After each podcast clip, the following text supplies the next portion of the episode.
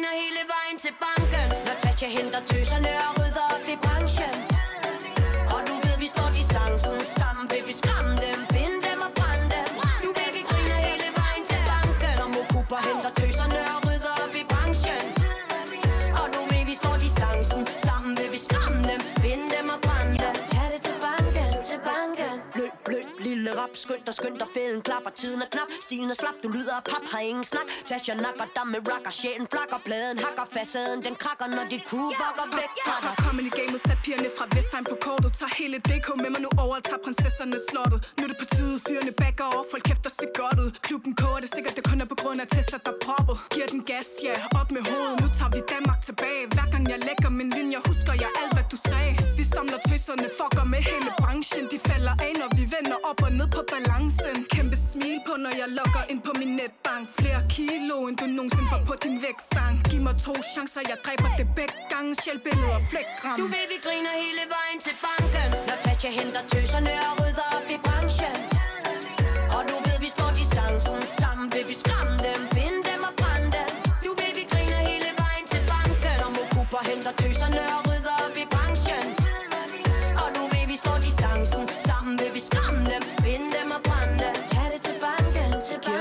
Ingenting Andet end musikken Og de sukker for mit swing. De bukker for lyrikken Og for suset af min ving. De iler til butikken For mit yang og mit yang Mystikken drager dem ind Når pigerne på for pind Jo, jo, vi drukner dem i rim. Mange farver deres sind Og lad dem tørre i vinden Imens vi sover længe. Og til de få der ikke kan hænge Når tøserne kommer. Fuck jeres penge I betyder ingenting. For mig Ilden er tændt, så kald din agent. 200 timer, jo vi bitches tager patent jo. Jeg står på skuldrene af kvinder. Stolt af mine veninder dem som ikke anerkender, se min fuck finger Hvad er det her game, siden jeg var lille pige? Kald mig OG, it's all good to me yo. Har set knæk det, det Mikrofon slet det, husk det fra hjertet, det er ægte Du ved, vi griner hele vejen til banken. Når Tasha henter tøserne og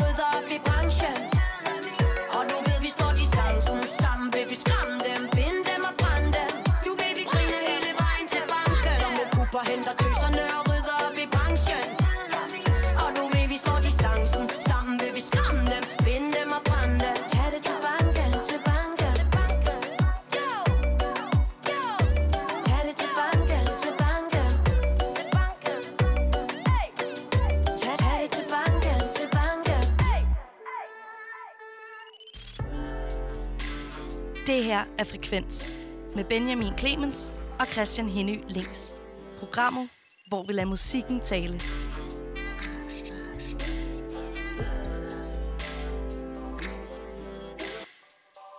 Rigtig hjertelig velkommen til, hvad vi nærmest skal kalde en Christiania Special, hvor vi gennem de næste to timer skal tale, dykke ned og lytte til Stik dem en plade fra Christiania, som altså er den tredje af de her udgivelser, som bliver skabt for at støtte alle organisationer og ting, som Christiania synes er vigtige. Og øh, jeg har sendt min gode ven Benjamin Clemens ud i feltet, og du sidder ude på Christiania lige nu. Det gør jeg simpelthen. Jeg sidder øh, ude på Nordjysen et sted, og jeg sidder her jo ikke alene, Christian. Jeg sidder her nemlig sammen med Tanja og Andreas, og øh, normalt der vil jeg sige velkommen til, men det er jo faktisk mig, der har taget ud til jer. Så øh, tak fordi jeg måtte komme, er måske mere passende. Velkommen til. Ja, Benjamin. jo, tak. Hvad hedder det? Øhm, helt fra starten, nu ved vi, at I hedder Tanja og Andreas, men altså, hvem er I? Er måske meget godt lige at få iscenesat, tænker jeg, så man ikke sidder og tænker, hvem er de her mennesker derude? Jeg hedder Tanja Bjørn Sabel. Jeg hedder Andreas øh, Bennetsen, og øh, jeg, jeg bor her på Christiania, og øh, jeg, vi er faktisk sidder lige nu i mit hus her med udsigt over vandet, ud, og det er jo stadig lyst, heldigvis, Lidt endnu. lidt endnu, og vi sidder i køkkenet, der, der vi har lige spist. Ja. Ja, tak for mad. Man kan også sige, at altså, vi bor begge to herude i, i den skønne forstad til Christiania. Altså herude, hvor man kan høre øh, isfuglen blandt andet. Isfuglens ja. skrig. Og, Og så kan man selvfølgelig, altså Benjamin han spurgte jo sådan lidt om, hvem er vi-agtigt. Og så var det jo, at jeg sad og tænkte, Andreas, det er jo dig, der har brugt fem år på at få lavet den her Christiania-plade. Ja, for det var nemlig mit næste spørgsmål. Det er, hvorfor er det lige præcis jer, der har øh, ligesom står bag den her Stik dem en plade? Altså, jeg fik smidt det her projekt øh, i, sådan, i favnen for ja, fem år siden af blandt andet Barney. Og der blev lavet en gruppe, der skulle øh, stå for at få samlet den her plade. Og så blev, det sådan, blev vi sådan enige om, set i lys af, at min erfaring, jeg er musiker, jeg har været professionel musiker i mange år, og jeg har også noget producererfaring, at set i lys af, at er den i gruppen, der nok har mest erfaring, og, og også med organisering, at øh, jeg fik sådan en form for producerrolle, skråstreg sekretærrolle i projektet. Så det er mig, der har fulgt projektet nærmest fra start her til også til slut. Okay. Så øh, jeg har... Men det er jo selvfølgelig en gruppe, der har været med til at øh, samle pladen, kan man sige. Hvor kommer du så ind i billedet her, Tanja? Altså man kan sige, at jeg er i hvert fald øh, ikke med på pladen, da jeg ikke er sådan super øh, musikalsk eller har verdens vildeste sangstemme. Øh, jeg er med i dag, øh, fordi at, øh, at jeg har været hvad kan man sige, en slags moderator, konferenciøse på den Ja. store premiere på Lyttesession, som vi havde herude, øh, som jeg gjorde sammen med, med Andreas faktisk lidt ala det, som vi skal til at gøre nu. Ja. Nemlig sidde og, og lytte pladen igennem. Men, øh, men inden vi gør det, så, øh, så, så nævnte du også lige, Tanja, at den har altså været et stykke undervejs, den her plade. Der, det har taget 4-5 år. Kan det? Jeg vil sige lidt over fem år, altså, og det har jo, der har været mange, der har været mange udfordringer, der har, der har været opstået undervejs. Altså, for det første, så smed vi jo sådan ligesom et, et, et, et kan man sige, lidt open call, sådan et kald ud til alle mulige kunstnere og sige, hey, vi laver et nummer til den nye Christiania-plade, og vi også smed det også ud på Facebook og i ugespejlet, og det blev sagt i netværket, og folk gik forbi, øh, Barney har gået forbi nogen, der har haft tekster liggende på bordet og sagt, hey, skal du ikke lave en sang, det er en god tekst og sådan noget. Altså, og det, og det, det medførte, at vi fik en hel masse sange ind. Og, og dem sad vi så lyttet til, og så valgte vi den, øh, nogen ud. Og, Men hvorfor øhm, tager det 5 år? Ja, Ja, det, altså, det, det kan jeg også vende tilbage til, når vi skal snakke om Lucas Grahams nummer, men altså, der, en af de store forsinkelser har været Lucas Graham, Okay. fordi at det var utrolig vigtigt, at vi fik et nummer fra Lucas. Ja. Og det kan jeg godt sige dig, det tager lang tid, når folk er verdensstjerner, fordi Er det, er det star poweren, der er vigtig, eller er det bare, fordi han også er, ligesom har Christiania med sig? Eller? at han er jo så meget Christiania, og han har også haft Christiania så meget med i sit kunstneriske udtryk, og den måde, han brænder igennem på den internationale scene, er også båret frem af, han skrev, han har skrevet masser af sange, der foregår på Christiania, eller omhandler Christiania, ligesom den sang til pladen. Og så var han også en af i grundidémændene til, til, til den Okay. nye udgivelse. Altså han har ligesom været med i, ikke med i gruppen, men han har sagt ja til fra starten, at det, det var ligesom startskud til det, da han sagde, at han ville gøre det. Og så har vi så, altså kan jeg godt til, at det, det er så svært at få managers og alt muligt, og folk, der arbejder i LA, og få de rigtige numre, og, og det nummer, vi har fået, øh, som vi endte med til pladen Rabbit Hole, blev skiftet ud i sidste øjeblik, fordi det, oprindeligt var det et andet nummer, det hed Before You Go. Okay. Øhm, så så det, det, det har været en del af rejsen, men der har været mange ting, der har gjort det at tage lang tid. Ikke? Altså, og det er også nogle gange, altså nogle ting skal tage sin tid, Ja. fordi så bliver det ekstra godt. Og, øh, og, og det vi er jo også kendt for, Christiania Sneglen er jo et af vores symboler. Ja. Øh, og så det er Skynd dig langsomt. Skyndt og langsomt. Ikke? Ja, jamen det er, det er simpelthen så smukt. Og- Og, Hvad hedder det? Den her plade, den, den kommer ud i uh, forbindelse med 49 års jubilæet. Øh, hvor der kunne man måske spørge sig selv, hvorfor ikke 50? Altså hvorfor ikke vente et år? Kommer der så en plade til næste år? Nej, men det gør den ikke. Det er fordi næste år, der, kan, der kommer nok også til at ske alt muligt andet, og så vil den drukne der, og 2020 er jo på rigtig mange måder et, et år, vi kommer til at huske. Øh, Så hvorfor ikke også få øh, Christiania-pladen ud nu? Plus, det var jo ikke fordi, den var planlagt til en speciel fødselsdag. Det startede for Nej. fem år siden, og så blev det nu. Og det er faktisk meget skægt, fordi efter vi har lavet vores lyttesession omkring pladen, som jo er udgivet, så har nogle af mine mus- øh, musikvenner, I ved selv hvem jeg er, skrevet til mig, at de vil rigtig gerne være med på pladen. Men den er jo udkommet. Det er en lille smule sent. Altså, og, altså det, er jo ikke, det er ikke blevet produceret som en traditionel plade, hvor man siger, okay, vi har en pladekontrakt, vi har et budget, vi har booket studietid, vi har en producer, der er bands, der er det hele. Folk har jo skulle komme med deres enkelte nummer selv, og selv lagt al økonomi og tid i det. Så man har ligesom selv indspillet de numre Yes, Så folk du har ikke siddet som endelig producer, eller siddet og drejet knapper? På nogle af numrene har jeg. Okay. Men, øh, men, men generelt er det jo folk selv, der er kommet med deres færdige nummer, færdige mix, som vi så har fået. Og så er det jo ret sent i forløbet, der kom et pladeselskab ind over det, så Copenhagen Records eller Universal Music. Ja. Og det var så Torben Ravn på, på Universal Music, der altså synes, det her det var en rigtig, rigtig fed idé. Og så, så er det jo også et spørgsmål med timing fra deres side. Lige pludselig skal den udgives, ikke? Så, øh, så, øh, så det, der har været meget ventetid, og så en meget intens periode til, op, til, til, til den så endelig udkom her. Så, Det, og det er også, altså, jeg synes, det, det er mega sejt. Så er det nu, at uh, Christiania Stigte min plade er kommet på samme tid med et genoptryk af Bennys badekar. Ja. Altså, hvor cool Ja, det det er det, cool er det ikke? ikke, altså.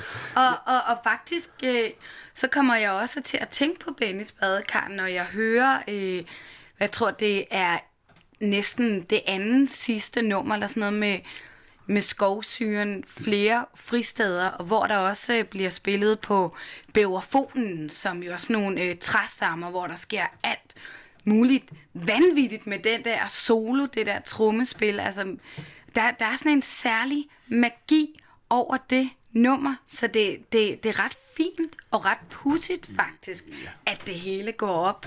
Og der kan man altså blive hængende, fordi det nummer skal vi høre øh, senere i programmet.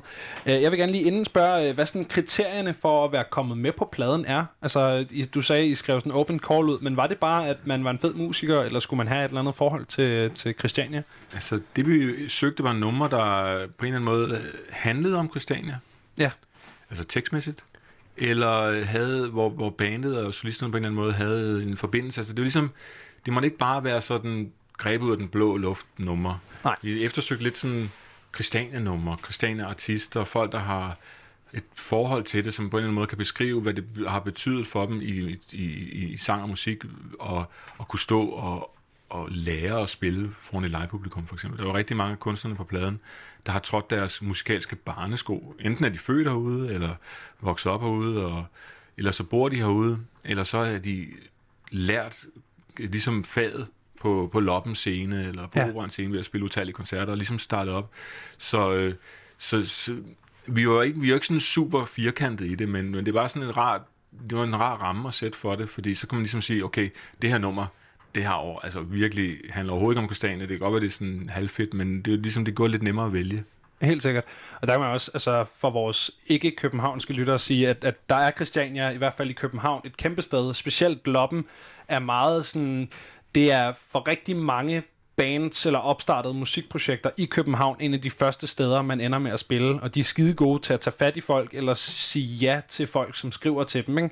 Så, øh, så det giver jo god mening, at der ligesom kommer nogle, nogle musikere ud, har udefra i et eller andet omfang. Ja, altså på den måde skulle det være en plade, der afspejlede, hvor er, hvad er Christianias musikliv anno 2020 eller anno 2015, fordi det er selvfølgelig er fem år siden.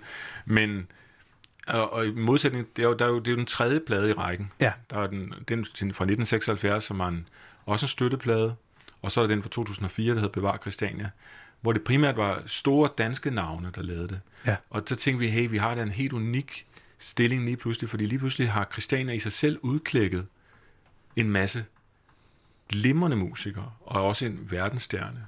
Ja. Og, og, øh, som, og, og det synes vi fortjener at blive afspejlet i, i, øh, i udvalget, der, der kom på den plade.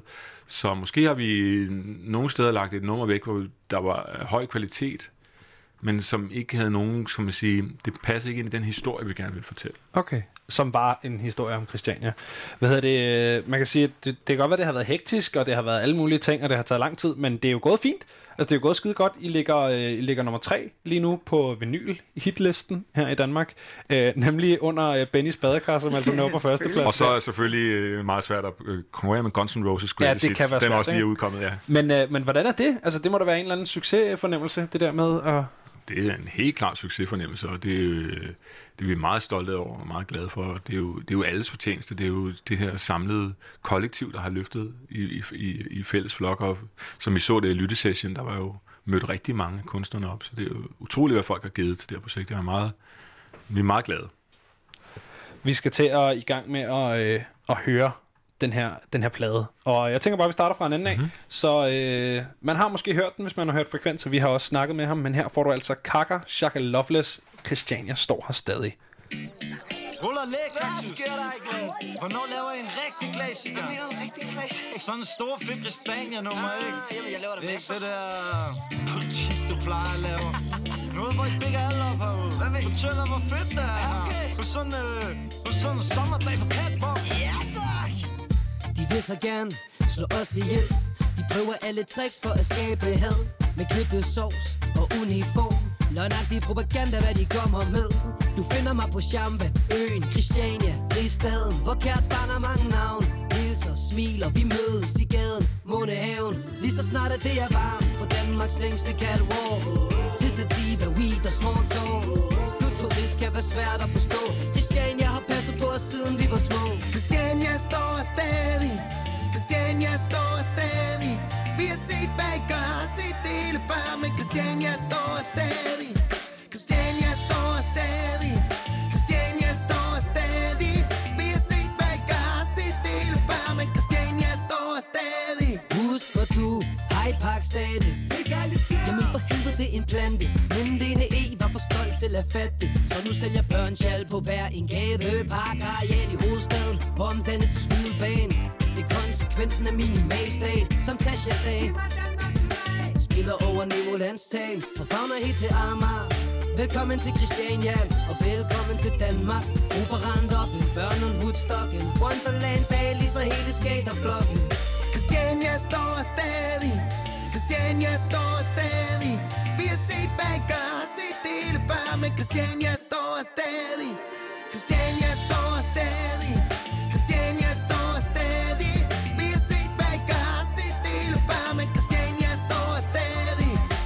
Konfiskerer mediciner med ulovlig visitering.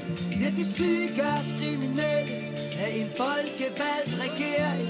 Helt uden interesse i den befolkning, de skal lede. Og selv hvis det ender i retten, fortæller Nordlys,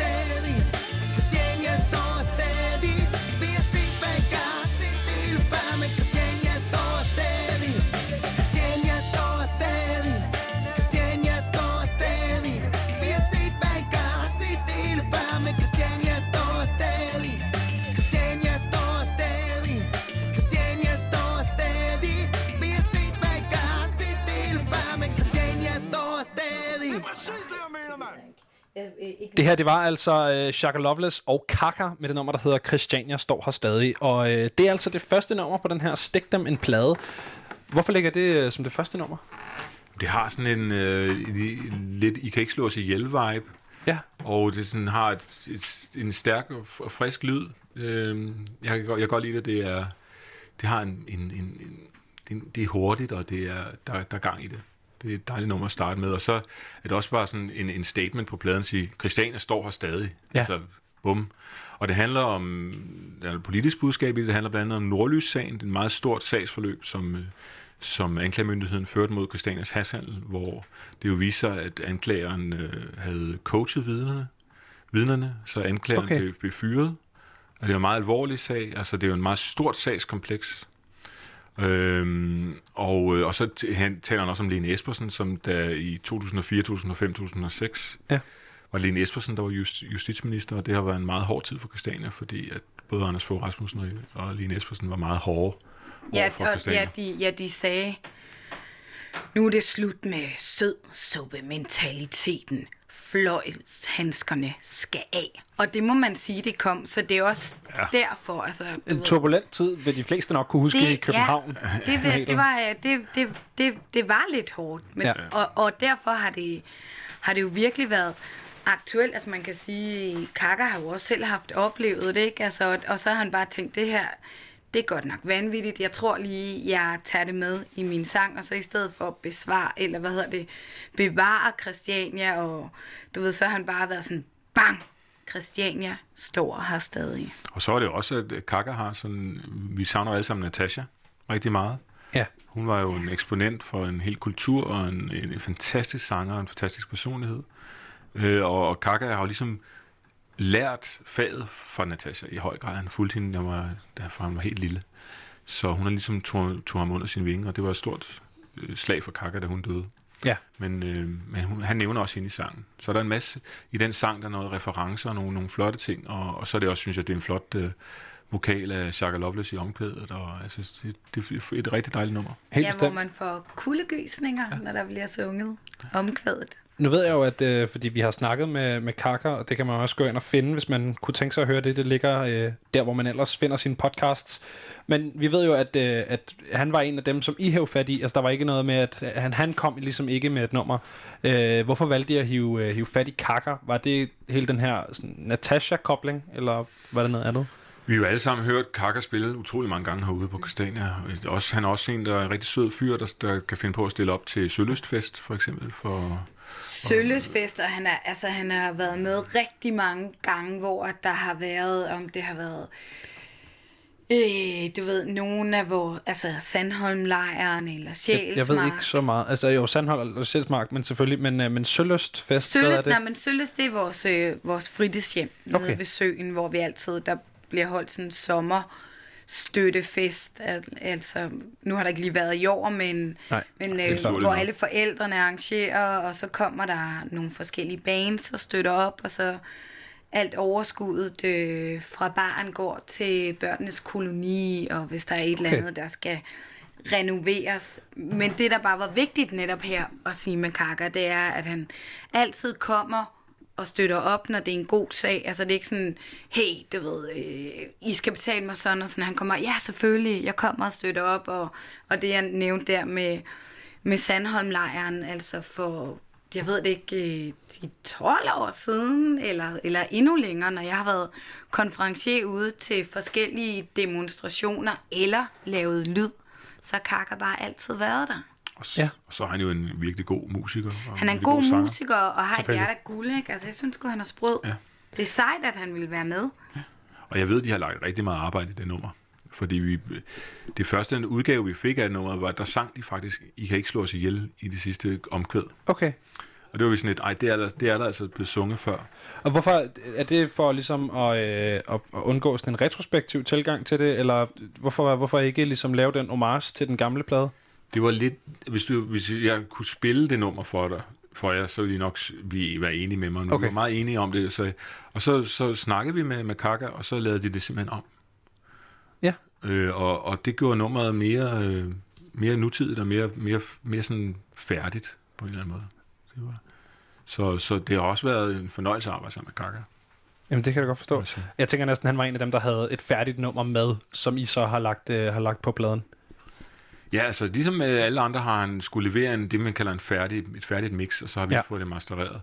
Men, øh, men, men det første forsøg var, var et forsøg, og så, så kom det. Så det har jo også været, er jo grund til, at det taget så lang tid med den her plade, det er, at vi har sådan tænkt, hey, du kan gøre det endnu bedre. Ikke? Helt sikkert. Og det har været, været, været rollen meget, meget langt stykke af vejen. Ikke? Altså. Vi skal et, øh, et smut videre på pladen, fordi at, øh, på øh, plads nummer to, der ligger altså Smag på dig selv og Yo Means No. Øhm, det er nogle ret unge gutter, og det er også, så vidt jeg ved, nogle gutter, der kommer herudefra, altså nogle, nogle christianitter, der, der op, gør de her bands øh, op. Øhm, hvordan var det at få dem ind? Var det også jer, der hævde fat i dem, eller hvordan, øh, hvordan opstod det? Altså, vi, jeg havde hørt Smag på dig selv og øh, live, og jeg synes, de er mega fede. Det er sådan et instrumental outfit, hvor det er bariton sax, tenor sax og trommer. Øh, Torbjørn, Oliver og Albert. Og øh, de spiller bare derud af, og de, de spiller sådan en form for akustisk techno, kan man sige. Ja. Akustisk elektronisk techno-musik. Det er meget godt beskrevet, synes jeg.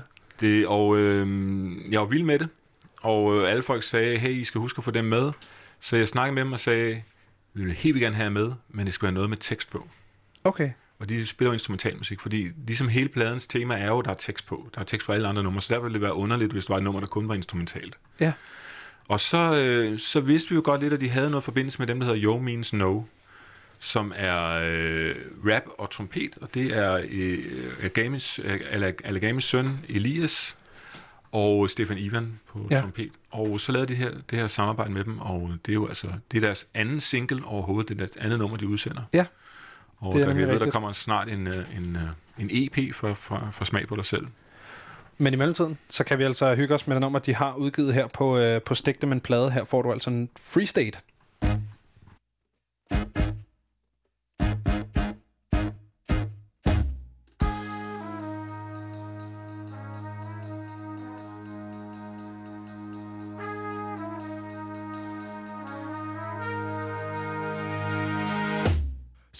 Superstitions won't take body home. Minor matter, wisdom in the dome. Take it all at once, I want it gone. Mental get explosive when it's on. Hey, watch me do it, let it detonate. Pressure got you moving on the plate. Let me finish or I have to cook again. Cut it with the pen, yup.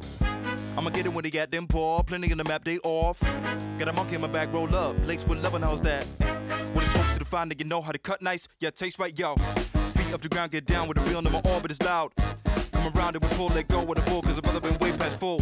Gotta fight with gas speed, go hard in the lead, don't ask me. Game is running loose, we pumping off for something large, we bring it down. Loaded up with memories of the past, first shit I added to the math. Language on my palate going mad, lost the blood and I don't want it back. Hey, chilling with the pace, don't clean the slate. Fill it with bass, bring it my way. We on the rise and I leave it behind, making room for the shine, can't wait for the taste.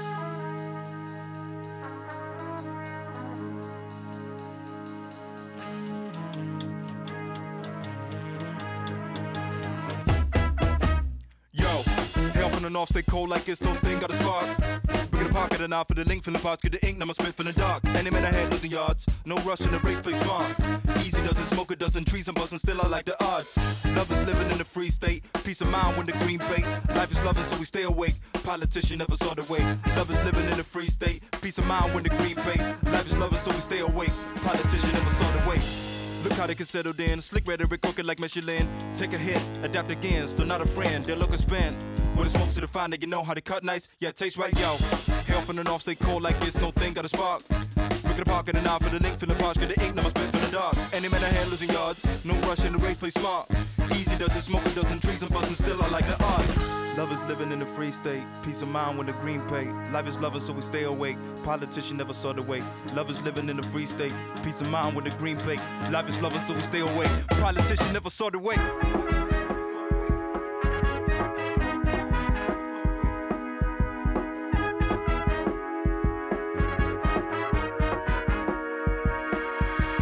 Yo, hell from the north, stay cold like it's no thing, got a spot.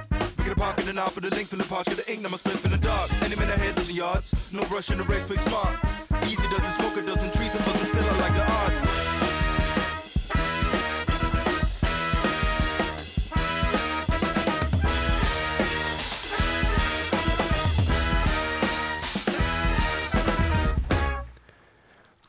Lytter til Frekvens her på Loud, og det her det var altså Smag på dig selv og Yo Mean Snow med Free State. Den sang den er at finde på Stik Dem en plade, som altså er den tredje Christiania-plade, som udkom her i år. Og jeg sidder herude på Christiania sammen med Tanja og Andreas, som har været øh, nogle af hovederne bag den her plade. Altså. Øh, og vi sidder bare og snakker det lidt igennem. Øhm, og nu er vi altså nået til, til det helt store nummer på den her plade. Øh, og en af grundene fandt vi ud af til, at, øh, at den har været så lang tid undervejs. Det er nemlig Lucas Graham, og det nummer, der hedder Rabbit Hole. Og det var et nummer, som blev skiftet ud i sidste sekund, sagde du? Ja, det blev skiftet ud i sidste sekund. Uden at jeg vidste det. Og hvorfor, hvorfor skiftede de det ud? Jamen, øh, ja, altså de har jo skiftet ud med et bedre nummer. Altså fordi det nummer, han havde sendt første, Before You Go, det var også godt. Men øh, øh, The Rabbit Hole er bare meget bedre og handler specifikt om Christiania. Before You Go handlede om en person, der bor på Christiania. Okay. Så det var mere abstrakt, hvis man ikke kendte ham Thomas der, så vidste man jo ikke, hvad det drejede sig om. Nej, det er klart. Men Rabbit Hole er simpelthen sådan en rejse ned, hvor han inviterer folk ind i Christiania og vil vise den side af Christiania, som han kender, der hvor han er vokset op i mælkebøtten, og der hvor han har leget som da han var barn, øh, øh, uden sko på, øh, og barfodet løbet rundt, og alle de her ting, ligesom, det, er- det er sådan en, take, tag dig ind i Rabbit Hole, ikke? Det er det, af, af Alice i Eventyrland. det her. Helt sikkert. Ja.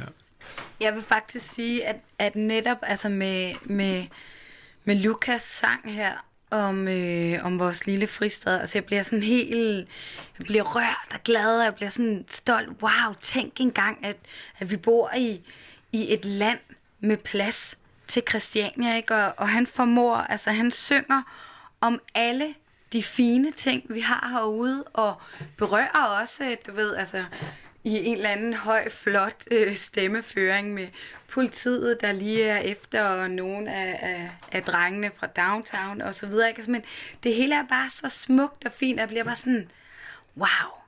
Hvad betyder det for pladen at have sådan en international øh, stjerne med, som han jo er, Lucas Graham er blevet, ikke? Det betyder jo øh, nærmest alt, altså fordi når man skal sidde og da vi skulle sidde i den der forhandlingssituation med, med, med pladeselskaberne, hvor vi var først op og snakke med et pladeselskab og så med et andet, så havde vi ligesom den der med, at vi kunne smide på banen, og så har vi et nummer fra Lucas Graham. Og det er jo, altså, det, det, det bliver jo næsten ikke større, altså i, på af danske artister. Og det er, øh, det, det, det er et kæmpe stempel at sætte på pladen også. Altså et godkendt stempel, kan man sige. Så, ja. Men hvordan har det været sådan i arbejdsprocessen i forhold til, jeg tænker næsten, at der har været noget internationalt samarbejde mellem, hvad der jo med, du ved, udlandets briller kan virke som en ret lille ting. Ja. Øh, det tænker jeg har været en eller anden form for sådan en hurdle, I har skulle, skulle over. Det, er, det, er en, altså, det har taget rigtig lang tid, og, og det har været svær kommunikation, fordi når man rykker op i Lukas' øh, klasse som verdensstjerne, så har man manager og så alt muligt, som ligesom sådan en mellemled, der skal gøre, at Lukas kan koncentrere sig om at lave sin kunst og, og yde det bedste til koncerterne, så han ikke hele tiden skal tage stilling til alle mulige praktiske ting. Og, og det var faktisk enormt svært, og Lasse, hans manager, han er skidesød, og jeg har, jeg har meget lange samtaler med Lasse på, på, på, på, på Messenger. Ja. Men det var først, det, det klikkede først for alvor, da, da Lars Normand havde været ude hos mig, og så, så, så kører han ind til, til downtown, så ringer han til mig med sammen, hey, Lukas, han står og laver båd nede ved Mælkebøtten.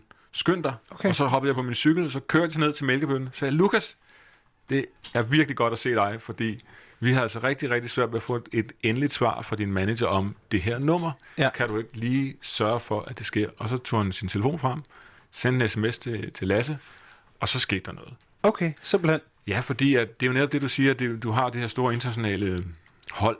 Ja. Der er både hans øh, amerikanske hold og det danske hold, og de skal hele tiden have sagt sammen og blive enige om at finde ud af, hvad er det her for et projekt, og hvad skal det være for nogle numre, og fordi de har en hel masse numre, der hele tiden skal, skal skydes af med, med Lukas, og de vurderer dem jo efter, hvad, hvilket potentiale de her numre har, og vi kan jo ikke bare få et nummer, fordi de, de, de, de, de tilhører jo nogen. De Ja, det er klart. Så, øh, så det, men Lukas er jo så cool og så sød, at man, når man snakker med ham direkte, så har han jo fingeren ind. Altså, det er jo hans manager, så, Ja, ja. så kan man ligesom så kunne få ting til at ske. Så det, så det var en, det var en speciel, øh, det har været en, det har været specielt, men øh, Ja, man kan jo også sige, altså hans sang er jo måske, og så kan det være, at der er nogen, der trykker ind på den fra, jeg ved ikke, Argentina, har de Spotify der også? Det tænker jeg næsten, de har. Men det giver jo netop den her sådan, internationale masseappel, at der er Lucas Graham på. Ja, men det er også i forhold til at... Altså med, al, øh, med alle pengene, alt overskuddet, der går til øh, Støt Danmark-fonden, ligesom det gjorde i 76 og 2004. Ikke? Altså Ja. der kan man jo sige, wow, så kan det jo være for alle dem, der hører rundt omkring i verden på Spotify, det er med en verdensstjerne, så kommer der endnu flere penge ind i fonden, som alle danskerne kan gå ind og få gavn af. Fordi det er jo det, der er meget vigtigt, at Lige det er præcis. jo Støt Danmark-fonden, så det er jo ikke ligesom en folkeaktie, hvor man støtter Christiania. Altså, hvis man køber pladen, så kan man faktisk i sidste ende komme til at støtte sig selv, hvis man nu er over i Aarhus, eller man er i øh, Haifar, eller man er i Sønderjylland, og man har sådan en, en idé til et eller andet, man vildt gerne vil lave, men man mangler lige den der mønt, og det er ellers det er super vigtigt at lave det her øh, stenteater. Okay, hvorfor er det vigtigt at lave teater med sten? er Det, lyder lidt mærkeligt. Det er super vigtigt. De kan forklare det, og de kan faktisk gå ud og få, altså sørge for, et eller andet savn fra Sønderjylland ikke bliver glemt. Men hvem vil støtte? Det kan være støtte Danmarkfonden vel, hvis Det man laver være, en god det. ansøgning. Hvad hedder det? øh, Og oven på det kaninhold, så synes jeg simpelthen, at vi skal tage endnu et. Her får du altså Lucas Graham med Rabbit Hole. Let's take a walk down the streets I grew up. There's something I'd like to show you. A place you thought that you knew. There's another side, let's get lost. Past all the bars, down the streets without cars, you see cops and the dealers they're chasing. And the kids without shoes on the pavement, they know where to go, they're not lost. I think I know what you've been told, we're not that dangerous. Take my hand, I'll lead you down the rabbit hole. Where money's poor, but love is rich, we greet you with our hearts. Take my hand, I'll lead you down the rabbit hole. For one day, one night, see things through my two eyes. Then the strangeness ain't dangerous, it ain't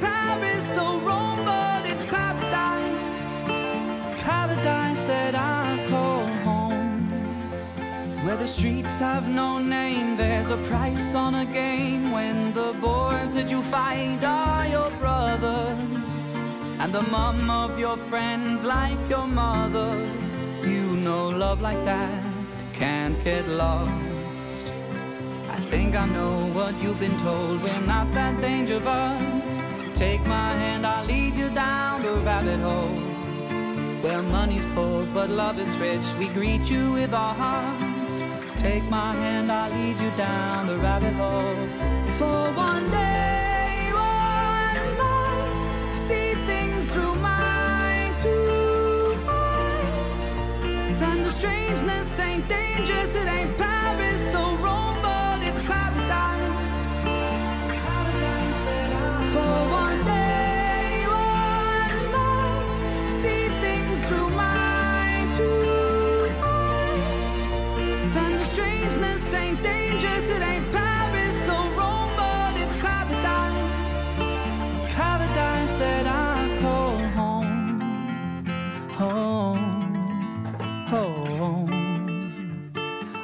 paradise that I call home.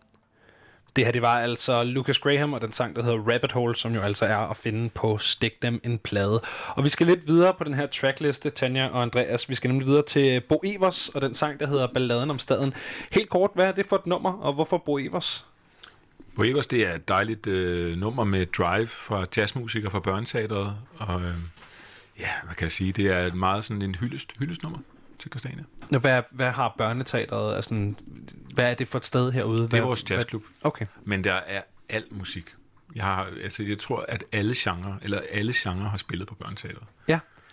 Jeg har engang set et, øh, en countrygruppe med en, øh, en distorted mundharmonika, som lød mere som en heavy metal guitar. Det lyder rigtig meget som børneteateret. Ja. Der er plads til det hele. Det er musikernes sted. Og øh, ud af musikernes sted kommer selvfølgelig en ballade. Her er balladen om staden. Tit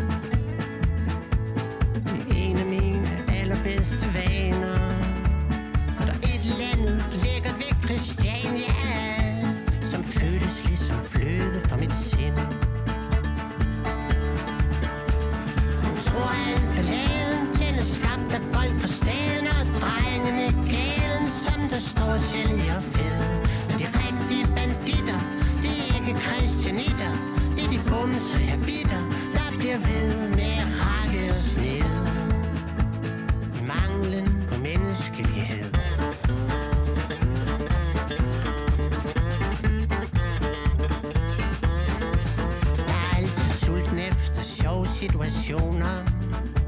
Og jeg er vild med skøre folk og skæve toner. Og hver gang jeg er gået til koncert Så har jeg fået lidt af hver. Så har jeg mødt en masse syrede personer. Og hvis jeg stadig savner visdom og visioner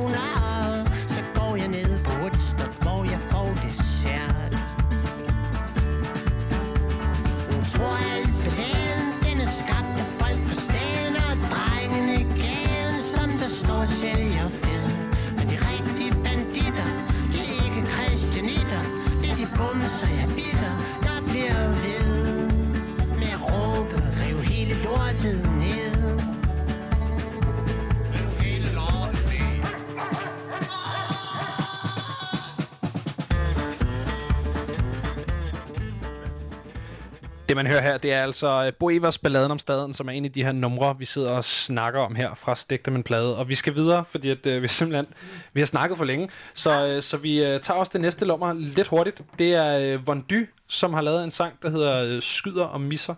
Øh, ja, hvad, hvorfor, hvorfor dem? Hvad er det for noget? Det er Niemands band, der de har det Et småt, lille, beskedent Niemands band. Ja, som har et super live øh, udtryk, og øh, sangen handler om at bare kaste ud i det. Lad være med at tænke så meget øh, over, hvad det, hvad, det, hvad det kan medføre af konsekvenser. Det synes jeg er en gennemgående ting, det her med, at det er gode livebands. At det er på grund af live-musikkulturen herude, at man ligesom prøver at afspejle det, eller hvad? De er helt klart, Fondue er, har spillet der, mange af deres første koncerter på Loppen og sådan noget. Så de Okay. er virkelig... Og det er, det, det er en gennemgående ting på pladen. Der er rigtig mange instrumenter og håndspillet. Ja. Jamen, Ja, strålende. man kan sige faktisk, at alle på pladen har spillet herude flere gange. Måske på nær kvintetten som vi skal til senere. Men øh, i mellemtiden, så får du altså her Von Dys skyder og misser.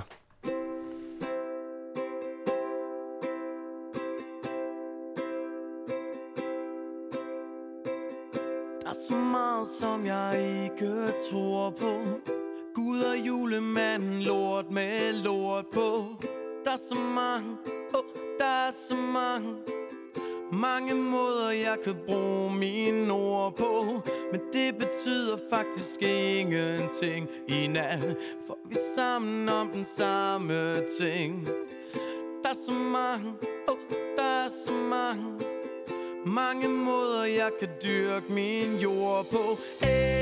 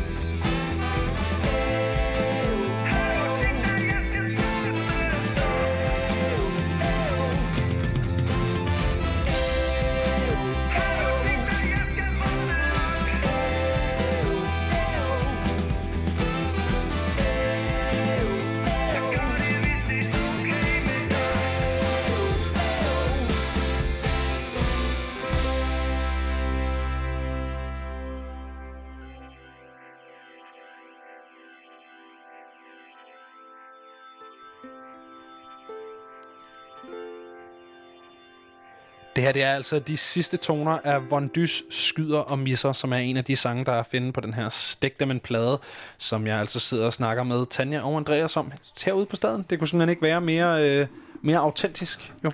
Nej, altså vi er ude på staden, og solen er ved at gå ned, og øh, himlen er lidt sådan en sort, øh, blå, blå stadig lidt blå, blågrå udenfor. Om ikke andet end en dejlig farve. Og nu sagde du lige øh, faktisk helt uintentionelt øh, titlen på det næste nummer, der Andreas, ude på staden, ja. øh, som jo er den næste sang her på pladen. Det er boldværket, der øh, står bag dem. Og øh, jamen, hvad, hvad er de for en størrelse, boldværket? Kender du boldværket, øh, Tanja? Ja, altså det, det er sådan en band, jeg, som jeg øh, tidligere altid har tænkt, at det er sådan noget total øh, gang i dem, og det er også noget øh, larmemusik, har jeg tidligere tænkt. Altså fordi de er sådan, wow! Det er sådan noget, så står folk og råber, boldværket! Og det er jo sådan lidt, uh, boldværket, det er jo sådan noget sømands noget. Men det er også sejt, det er også sådan ægte, ægte københavnerklang. Altså det er, hold da kæft mand, man tænker, altså hvis man, hvis, hvis ord kunne være ligesom en proper næve, så ville man få det af dem. Sådan en god, øh, sådan en god murerlusing. Bang! Sådan. Hvad hedder det? øh, Du nævnte lige, at der er noget specielt med bassisten på det her track. Jamen det er, bassisten det er Willy Jønsson. Ja. Han jo var bassist i Gasolin. Lige præcis. Og har spillet med et hav af folk efter Gasolin jo stoppede. Så det er jo øh, det er en af de mest benyttede danske musikere. Men Jeg tror, han er en af de mest indspillede korsangere i Danmark. Vildt nok. Det er, det er sgu da en meget sej lille badger her. Ja, det, jeg, jeg, er ikke, jeg er ikke sikker, og der er sikkert nogen, der vil komme efter mig og sige, at det, det er forkert, men jeg ved i hvert fald, at han har sunget kor på rigtig, rigtig meget. Jeg, jeg snakkede engang med Rasmus Nør, og Rasmus Nør sagde, at jeg havde også Willy Jønsson ind til en session, hvor han sang kor okay. på en hel masse mine numre. Så det er sådan, han er meget benyttet musiker. Og nu er han altså også at finde på den her Stik dem en plade.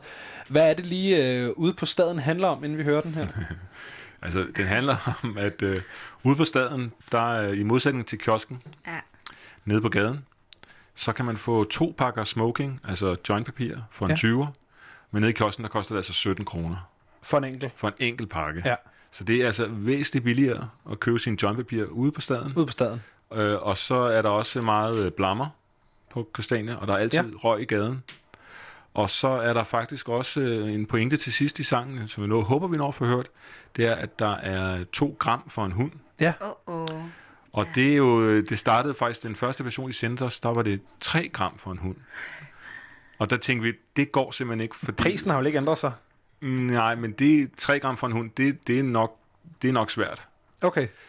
Det, hvad ved jeg, men altså... Eller måske en VIP, men det er jo i hvert fald ikke sådan det gængse. Nej, det er ikke det gængse. Okay. Så vi fik dem faktisk til at ændre det til 2 gram Ja. for Så prisen var mere eller virkeligheden. Ja. Men er det rigtigt? Altså, er det billigere at købe sit jointpapir ude på staden? Kan man få to gram for en hund?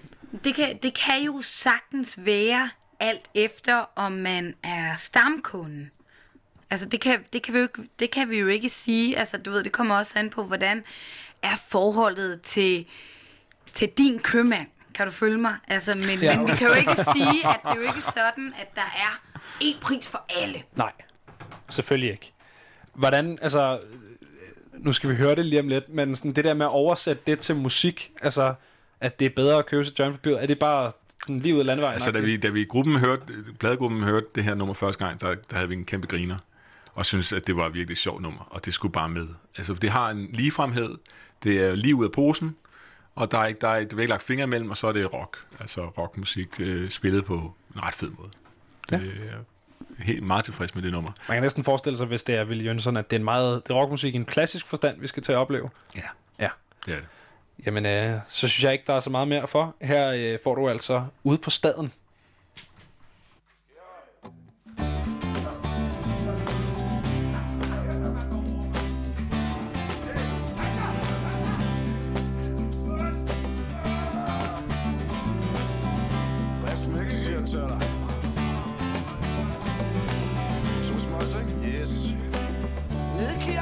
Kostede det 17 kroner. Men ude på staden er der to pakker smoking. For en 20'er Yeah, yeah, yeah, Ude på staden er der to pakker for en 20'er Ude på staden. Ude på staden er der to pakker staden.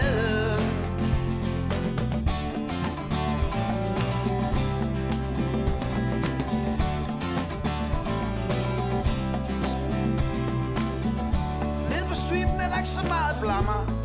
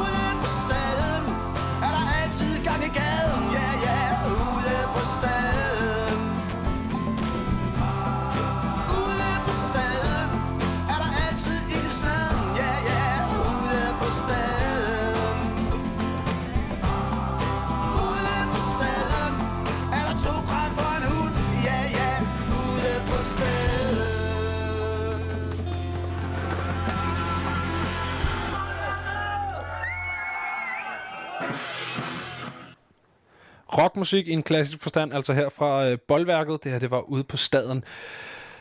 Det er, det er altså alderspræsidenten på den her plade, kunne man håbe, næsten. Er 78 år gammel, Willy Jønsson der, som spiller bas på det her nummer. Øhm, Jeg tror, det er den, den ældste faktisk er Peter Ingemann. okay, som er ældre end... Øh... Nej, han er sgu nok. Det er sgu nok Willy Jønsson, der er den ældste. Det, det er svært ved at lige. Nej. Er det Peter eller Ingemann eller Jønsson? Det, det, må vi, det må folk derude selv lige undersøge. det, Peter vi, Ingemann, som har spillet med i Skovsen og Ingemann, og har, spillet med Kim Larsen og alle mulige forskellige folk. Og Peter Ingemann, han er jo også med på det nummer, som vi skal høre lige efter nyhederne, som kommer her om lidt.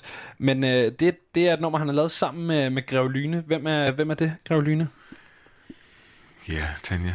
Grev Lyne er ligesom, øh, altså hvis det var et Harlekin-teater, så er der folket snart, der danser øh, foran kongen og siger, kongen er tyk. Det kan naren fra Harlekin-teateret gøre. Han kan kalde en spade for en spade og slippe afsted med det, uden at der bliver råbt af med hans hoved, fordi han er klædt ud som den der nar. Så det er altså Greve Lyne. Det er Grev Lyne, der sætter tingene lidt på spidsen, hvor de nu engang ses tydeligst. Og det øh, kan man altså opleve lige efter nyhederne her, hvor vi også snakker lidt videre om det. Men nu er klokken altså gået hen og blevet 19.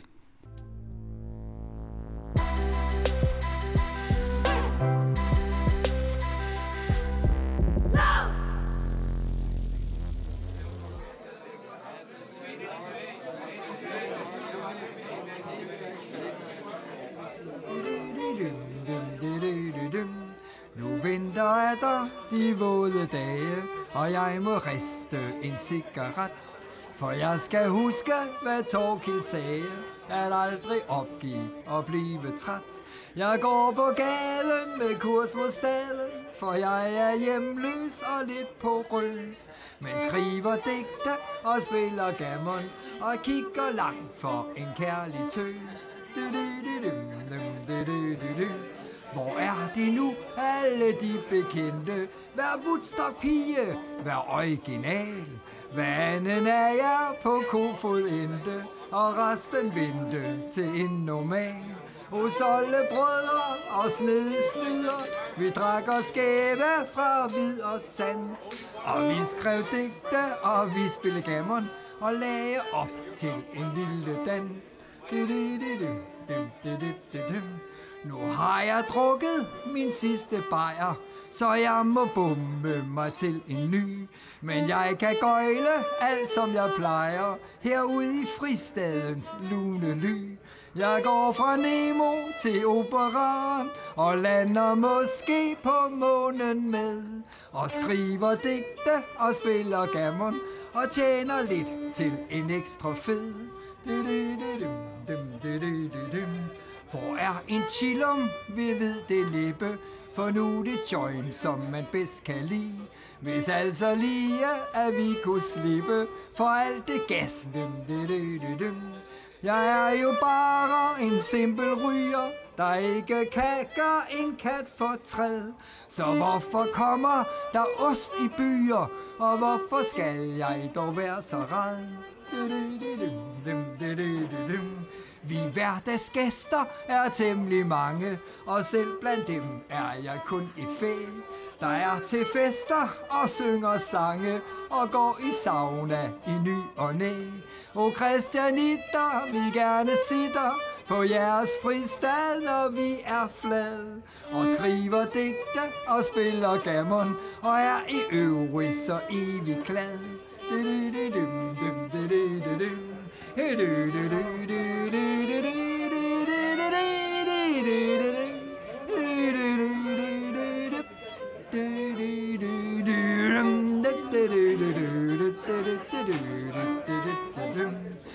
ved jeg ikke præcis hvor længe, at der er råd til en hjemløs plads, hvor jeg kan drikke og finde penge. Ha, turister taber, når de giver den gas. Og Københavner, og kære dansker, I gav mig lov til at være fri. Mens landet havner i jernhård handsker, så har Christiania mit sympati. Til slut der har jeg som mange andre en blandet kristen og æse tro, der bygger på, at man kan forandre blot ved at hygge i fred og ro. Så når jeg træder på næste trinbræt i evighedens finurlige spil, så vil jeg bygge med himlens brædder i paradiset en fristad til.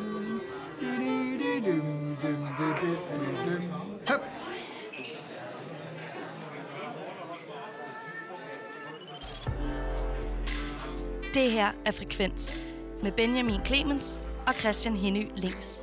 Programmet, hvor vi lader musikken tale.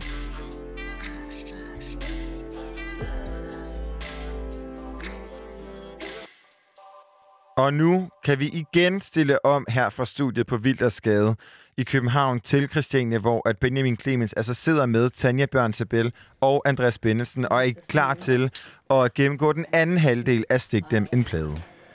Vi er nemlig klar til at gennemgå den anden halvdel, og det her, det var jo øh, Christiania Bumsens vise, som vi lige hørte her efter nyhederne. Øh, vi snakkede lige hurtigt om, hvem Grev Lyne var, altså den her slags hofnar herudefra, som kan, øh, jamen, kan mobbe kongen uden at blive halshugget, ikke? som du så fint øh, sagde det, Tanja. Hvad er det her for et nummer? Jeg fornemmer, at der er en, øh, en del ting omkring det her nummer, der er specielt. Ja, så nummeret er baseret på øh, et Kai Norman Andersen nummer, som hedder Skal Slipperens forårsang. Skal Slipper, det er en, en såkaldt hjemløs person fra, fra tidligere i det, i det sidste århundrede. Så det er sangen fra 50'erne og 1950'erne. Okay. Som er sådan en hjemløs, der går rundt på mellem... vagabond, ikke? Vagabond, ja, sådan ja. mellem gårde og alle mulige steder. Og så har han en, øh, en stor slibesten med, og så sliber han din sakse, og så synger han, jeg, jeg sliber sakse, jeg sliber knive, jeg sliber... Det, er så det, Ja, ja, det, ja. det, det er en meget kendt sang. Okay. Så Kai Norman Andersen var jo en, øh, en, en virkelig... Det er nemlig, han er måske den største, eller han er den største danske revykomponist, og han har skrevet tonsvis af numre. Blandt andet, man binder os på mund og hånd. Ja, som... Var en modstands, meget berømt modstandssang i, under 2. verdenskrig. Så øh, det er en fantastisk følelse at have en moderne udgave af et hjemløse nummer, med altså ny tekst af Grev men til en, en melodi, som i den grad er dansk kulturarv, ifølge. Ja, og så, og så kan man sige, at, øh, at i sangen, i og med, at der er den ægte, originale, autentiske lyd fra Woodstock, så er det som om, man er der selv. Og man kan sige på en måde, så giver han stemme til rigtig mange af de øh, skæve eksistenser, som måske ikke har så mange steder, øh, hvor de føler sig hjemme. Måske bor de på herberger rundt omkring. Så kommer de ind på Christiania, hvor der altid er hjerterum og plads, ikke? og man kan finde ud af at enten finde nogle penge, som en rig turist har tabt, eller hvis politiet har været der, og det er gået stærkt, du ved, så kan der også ligge et eller andet på jorden. Altså, du ved, det bliver der også lige sådan berørt hen over øh, i, i den der rigtig, rigtig, rigtig Men der er det jo noget med, at I har, har fjernet ordet politi. Var det fra det her nummer? Ja, altså, vi tog ordet politi ud, fordi at øh, arvingerne til Kai Norman Andersen helst ikke have, at det blev nævnt. Jeg prøvede at argumentere med, at jeg synes, det er helt normalt, at ordet politi bliver brugt i den her sammenhæng, fordi det er hverdagen for en, en, en Christiania-bums, en, en hjemløs, der kommer ud på Christiania. Der er, de har stor kontakt med politiet, og det oplever vi jo meget i vores hverdag herude. Det er jo ikke kun, politiet er jo ikke, man har ikke kun kontakt med politiet, hvis man er hashhandler eller så videre, man er også tit kontakt med politiet, hvis man er hjemløs. Der har været den her hjemløse lovgivning, der Ja. sagde, at de måtte fjerne dem, og, øh, og jeg ved også, at dem, der, de, de flaskesamlere, der kommer fra Afrika, som faktisk blev anholdt i dag. Ja, de er faktisk lige blevet anholdt. Øh, og de, nogle af dem har jo på, på, på tålt ophold i, i for eksempel Italien, og så, har de så kan de så rejse tre måneder for eksempel til Danmark og være her. Så de har nok ikke alle sammen papirerne i orden.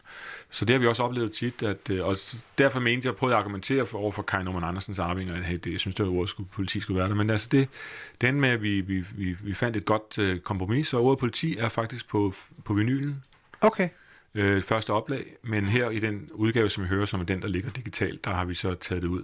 Og jeg tror ikke, der er nogen, der kan høre, hvor jeg har taget det ud, fordi jeg har bare lavet dem synge. Det er ikke bippet ud. Det er Nej, bare, nej, Da, da, da, da, da, da, da, der synger han bare i stedet for.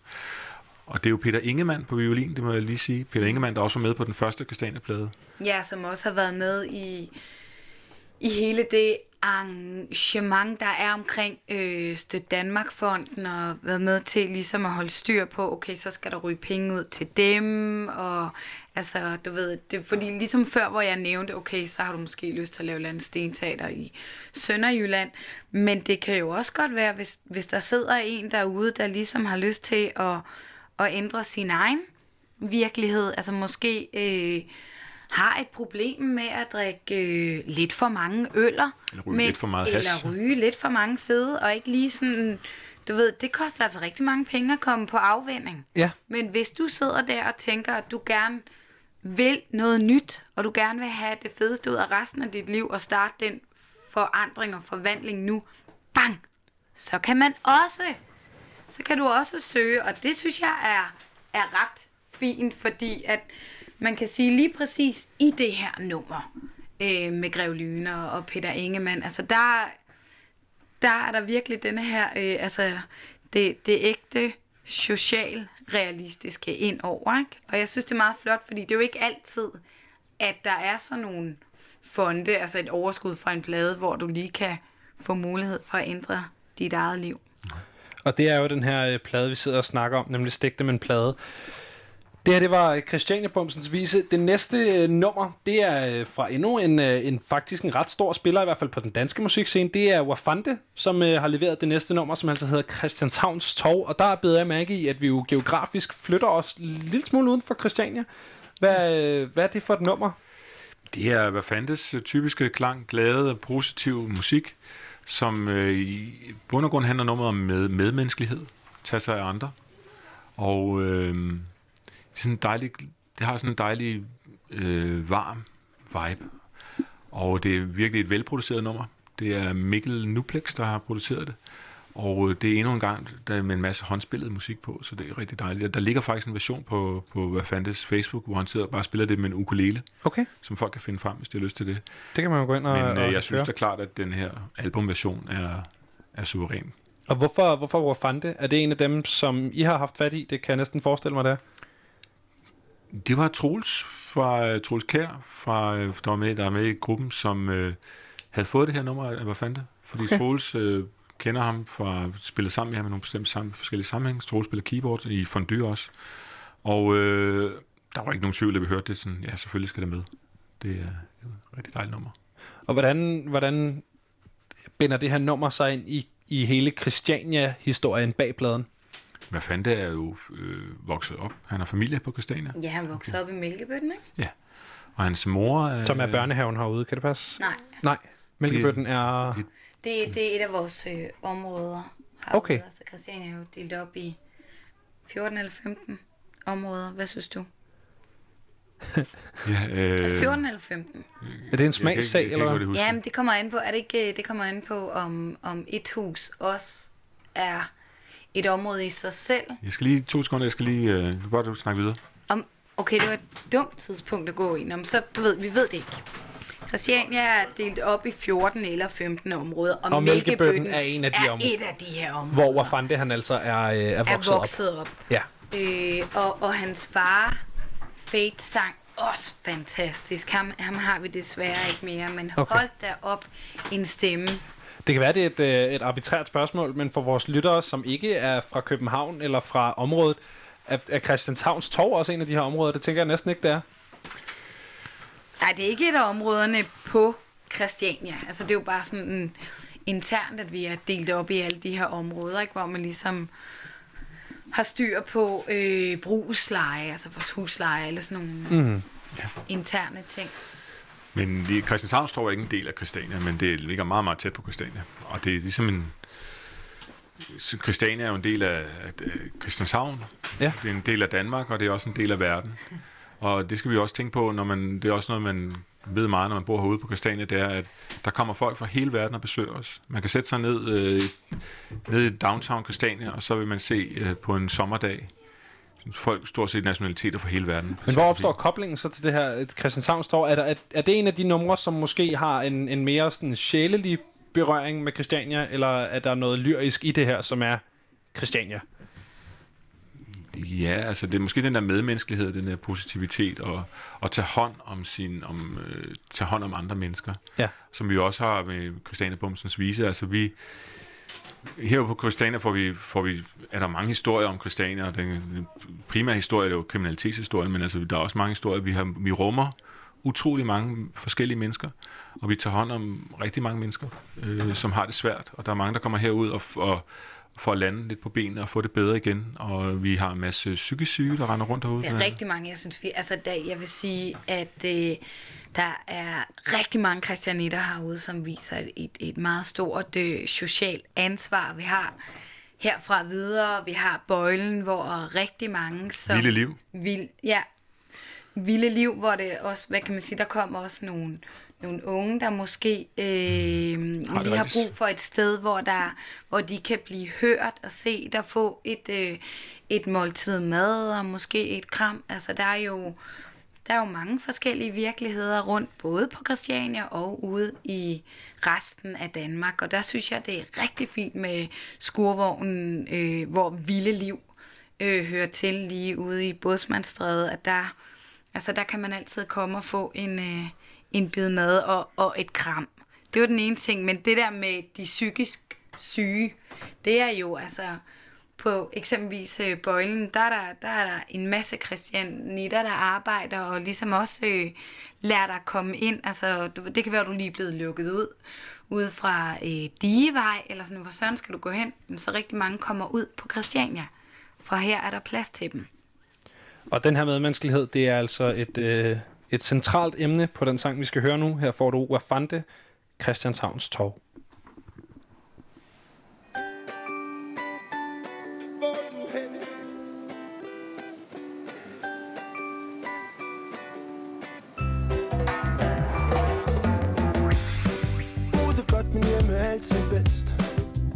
Øst og altid ned i vest. Men hele verden er sig selv bevidst. De tænker kun på sig selv.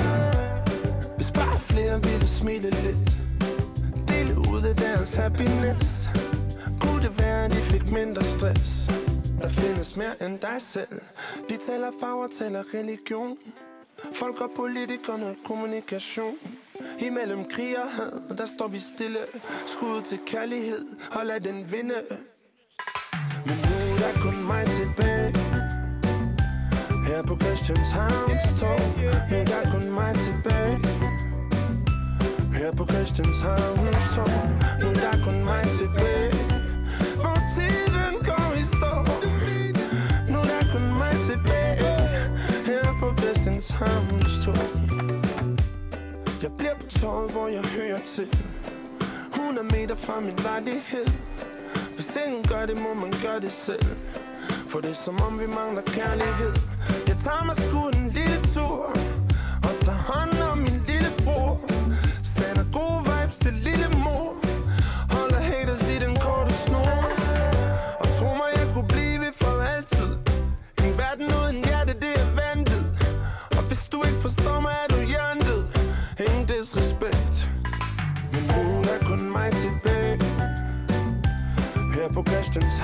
To.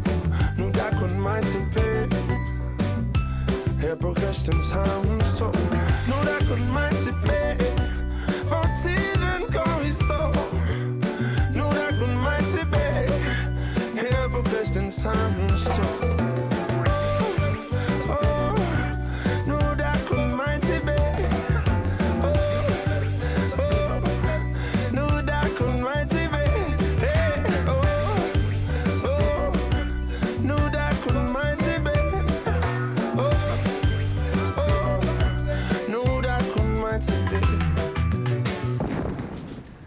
Boafande var det altså her. Den her sang hed Christianshavns Tog. Og vi skal en lille smule videre på den her Stik dem en plade, fordi det næste nummer, det kommer fra The Incredible Space Cowboys, og det er et nummer, der hedder Universal Love. Øh, det lyder meget sådan kosmisk lige pludselig, med både Space Cowboy, Cowboys og Universal Love, og hvor, hvor passer det ind i, øh, i narrativet? Det er sådan et, øh, et, et Christiania-band, der har spillet rigtig meget ude på Christiania og huseret på alle scenerne og spiller meget medrivende liveshow med, med udklædning på og det hele. Ja, sådan noget, sådan noget disco-yoga, kan man sige. Og det, jeg synes, der er rigtig fint... Disco-yoga? Disco-yoga, ja. Altså, fordi du kan sådan, du ved, ah, du ved, altså, du fyrer den af, og du strækker ud på alle de gode måder. Okay. Altså, mens man danser altså, til deres øh, vilde live optræden, så har de også koreografi og sådan noget. Det, det er top grineren at være med til. Det er helt sikkert, man kan ikke lade være med at trække på smilebåndet, hvis man er med til en af Space Cowboys Okay. øh, koncerter. Og så det, der er med lige præcis det her nummer, du ved sådan, I feel the love from the universe and I touch myself. Så er folk sådan, hvad for noget touch myself? Nej, nej, det er bare, jeg føler kærligheden for universet, og så giver jeg lige mig selv et knus. Ja. Du ved, lad være med at være så hård ved dig Lidt selv, krammer. du ved, altså, stop alt det der selvkritik, og sådan, du er god nok, som du er. Lidt farver og lidt krammer. Og hvis du sidder derude og mangler noget kærlighed fra universet, så får du det altså her. Det her det er The Incredible Space Cowboys.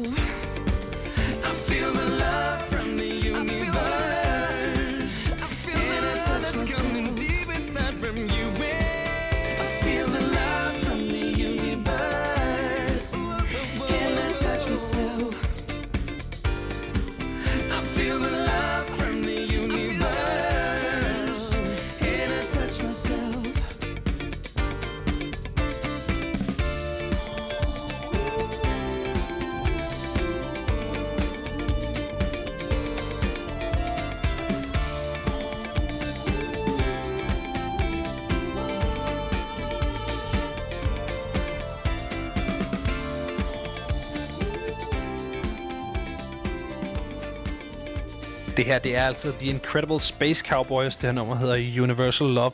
Og uh, Tanja Andreas, vi skal lidt videre på den her plade, fordi at uh, på track nummer 10, der finder man altså Karen Mokuba og metoden. Uh, og det er et nummer, der hedder Helt Speciel. Det er et nummer, der i et eller andet omfang står lidt uden for i hvert fald lyden af pladen, øh, fordi den, er, den har en, en mere poppet lyd.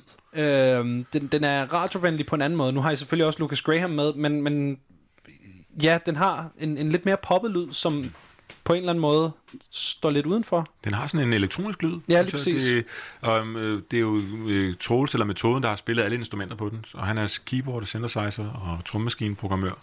Så det er mere sådan, hvad man er vant til at høre for tiden, det er, at, at, at alting er lavet på, øh, på, på maskiner. Øh, også som det meste pop er for tiden. Ja. Og ikke så meget spillet af, instru- øh, mu- musikere med instrumenter.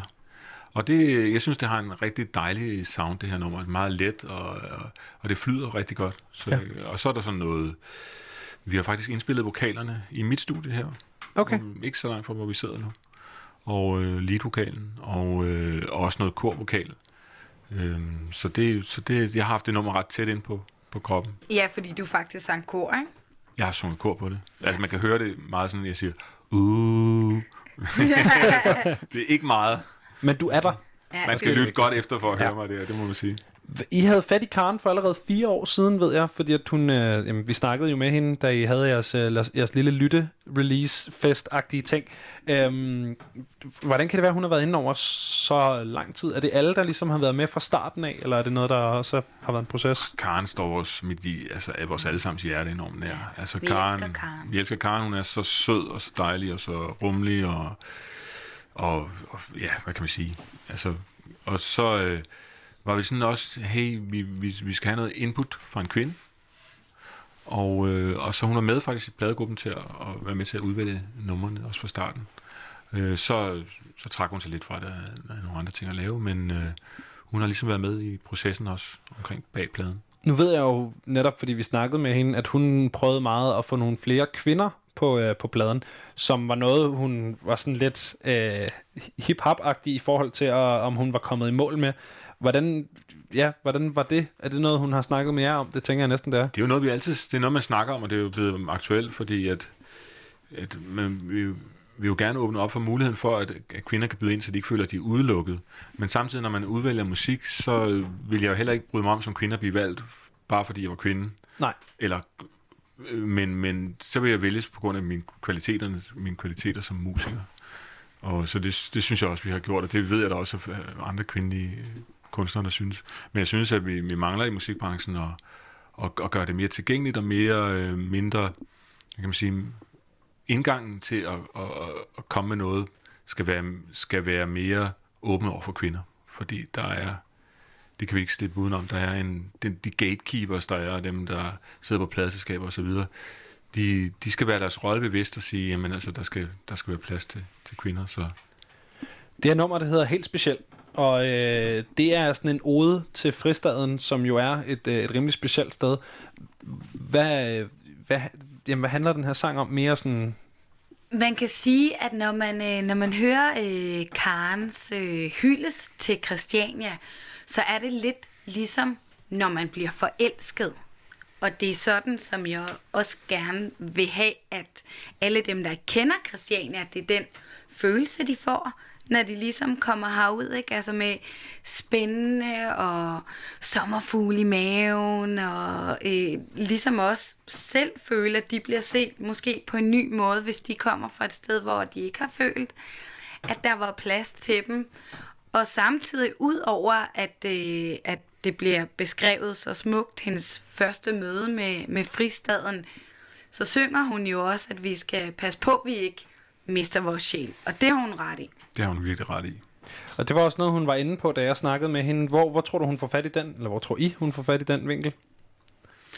Jamen, det er fordi, at Christiania har jo ændret sig meget. Altså, det ændrer sig selvfølgelig hele tiden. Det er jo et eksperiment, et socialt eksperiment, men efter vi købte og lejede, eller indgik den her aftale med staten der fra 2011, som vi, som vi jo indgik med staten, der, der er vi gået fra at være sådan et rent politisk projekt, hvor ligesom sige, om det er politisk, til et mere juridisk projekt. Altså, vi har nogle lovbindende kontrakter, og så nogle love, vi skal overholde og alt muligt.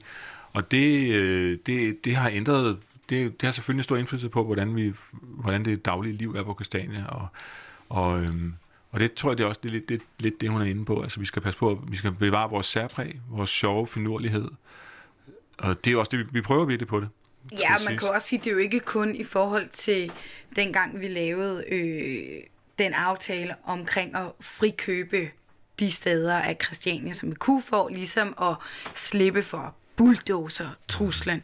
Det er jo allerede også helt siden 2004, hvor gaden blev ryddet, og altså alt muligt, der har været, der har været sket herude, og hvor lige pludselig så er der mange christianitter, der har gået og brugt masser af energi på, altså du ved, at skulle gå til alle mulige møder med advokater ude i byen og bum bum bum, og lige pludselig så er der gået så meget energi på det, så der har måske ikke været rum til at tænke store tanker, og altså, du ved, det, Christiania skulle jo nødig blot blive en bydel, som eksempelvis Østerbro, som jo er et fint udmærket sted med Christiania, skulle gerne bevare sit særpræg. Og ligesom helt tilbage i starten, da christianitterne fandt på, hey, skulle vi ikke engang tage og affaldssortere alt det der op på genbrugspladsen, og så starte det op, ikke? Det er jo mainstream i dag. Men det mm-hmm. var det jo ikke dengang. Nej. Så jeg kunne godt tænke mig, at vi ligesom kunne finde på noget nyt, og noget sejt, og noget innovativt. Og det, der gør øh, fristaden speciel, det kan man altså høre om her på Kanmakuba, og metodens helt speciel. Første gang jeg så dig Det var lige midt i København Håbede at du så mig Smilede mens jeg viskede dit navn Og jeg husker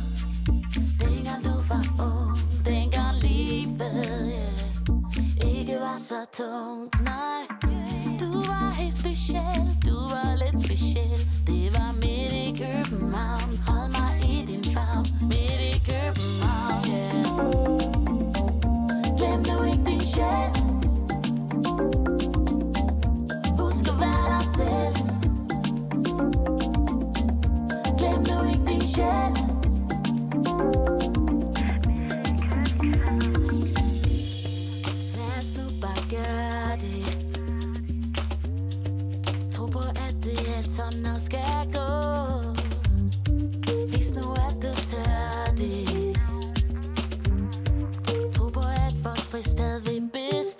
For jeg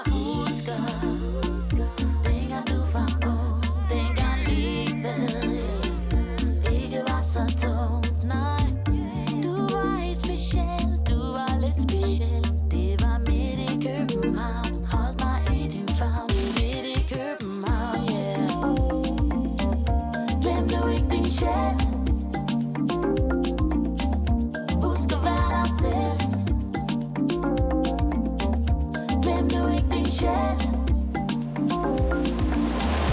Du skal være dig selv. Der kan jeg bare være mig. Du er så nem at holde af.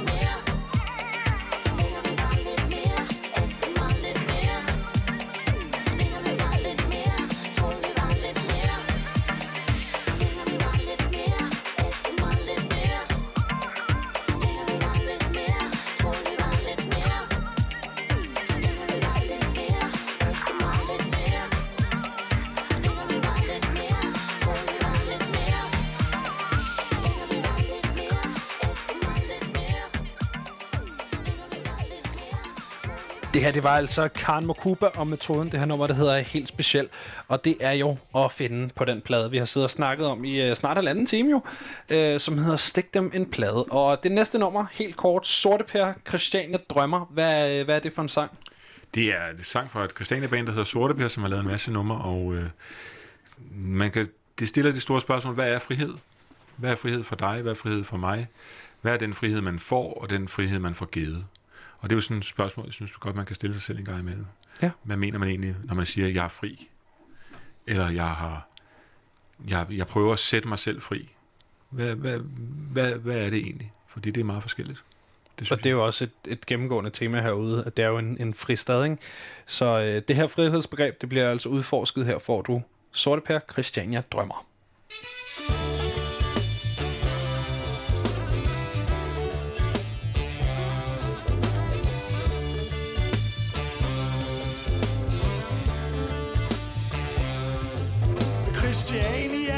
Er hverken fisk eller fugl, men drømmen om frihed er bare så cool.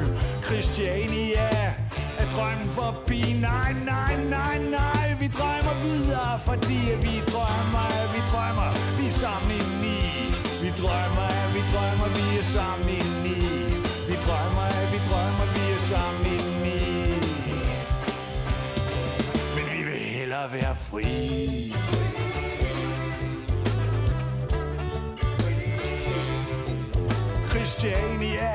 er hverken dit eller mit, og hvis noget bliver solgt, kan det ikke være frit. Christiania er fri fantasi, det er markedets kræfter og kaosteorier. Vi drømmer, vi drømmer, vi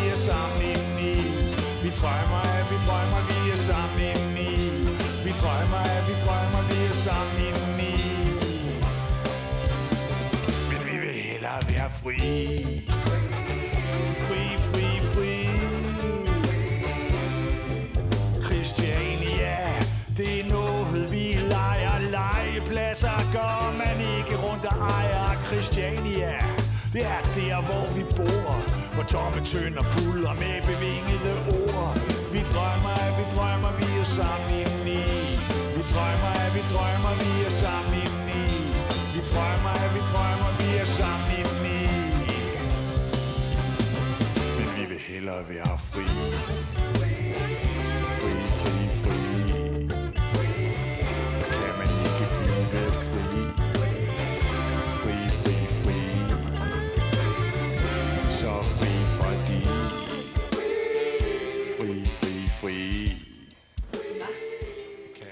Det her, det er altså, hvad vi kan nå af Sorte Pers Christiania Drømmer, og det er øh, et af de numre, man kan finde her på Stik dem en plade. Og det næste nummer, øh, Tanja og Andreas, det har jeg glædet mig helt vildt meget til at snakke om. Ja. Øh, faktisk så meget, at jeg synes, vi skal høre det, inden vi snakker om det. Bare sådan så, at... Øh, jeg tænker, samtalen måske godt kan virke en lille smule mærkelig, hvis man ikke ved, hvad det er for et nummer, det er, vi snakker om. Så, øh, så her får du altså intet mindre end kvintetten med det nummer, der hedder Hemmelig Kanon. Da da di di di di do di da da di da da do. Di di di di di di di di di han og la la lilla lulla longli mamma med gylpe gylpe la la la ej jeg slinke slanke flinke flanker du og jeg tænker tanker tanker der skulle være tolvfri da da da di di di di do di da da di da da do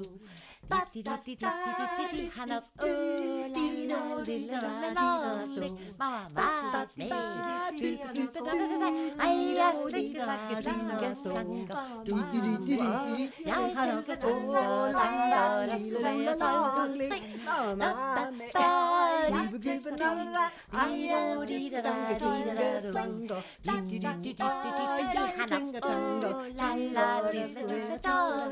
Mama, mama, me. I don't need another tango. Jana, oh, tanga, let's go there. Mama, me. I think another tanga, let's go there. Tango, do I think a tango? Tanker tanker der skulle være tolvfri og øh, oven på den her kogefest, så synes jeg lige, vi skal snakke lidt om det. Det her, det var kvintetten, og det nummer, der hedder øh, Hemmelig Kanon eller Kanon. Det ved vi ikke helt. Jeg ved det heller ikke. Nej, altså man kan sige, der, der er jo en, en del spørgsmål, der ligesom øh, presser sig på, når man hører øh, denne her øh, øh, Først og fine sang. vigtigst, øh, hvad fanden foregår der? Er det Ja. øh, det første spørgsmål, der ligesom popper ind i mit hoved? Ja, og jeg tænker også, hvad er tolvfri tanker? Altså, jeg- klart, de burde være tolvfri. Øh, Hvad, hvad vil det sige at have 12 tanker? Ja, det er et skide godt spørgsmål. Jeg håbede lidt, I havde svaret. Altså, jeg har ikke noget svar. Jeg, altså, vi modtog det her nummer, øhm, og var sådan med det samme. Ja, det, det er simpelthen så kogende og så sjovt, det må vi have med. Ja. Og så var det fra Samsø. Okay. De, de tre kvinder, der synger, de er fra Samsø og er øh, ældre overgang. Så det vil sige, de er ikke engang en kvintet?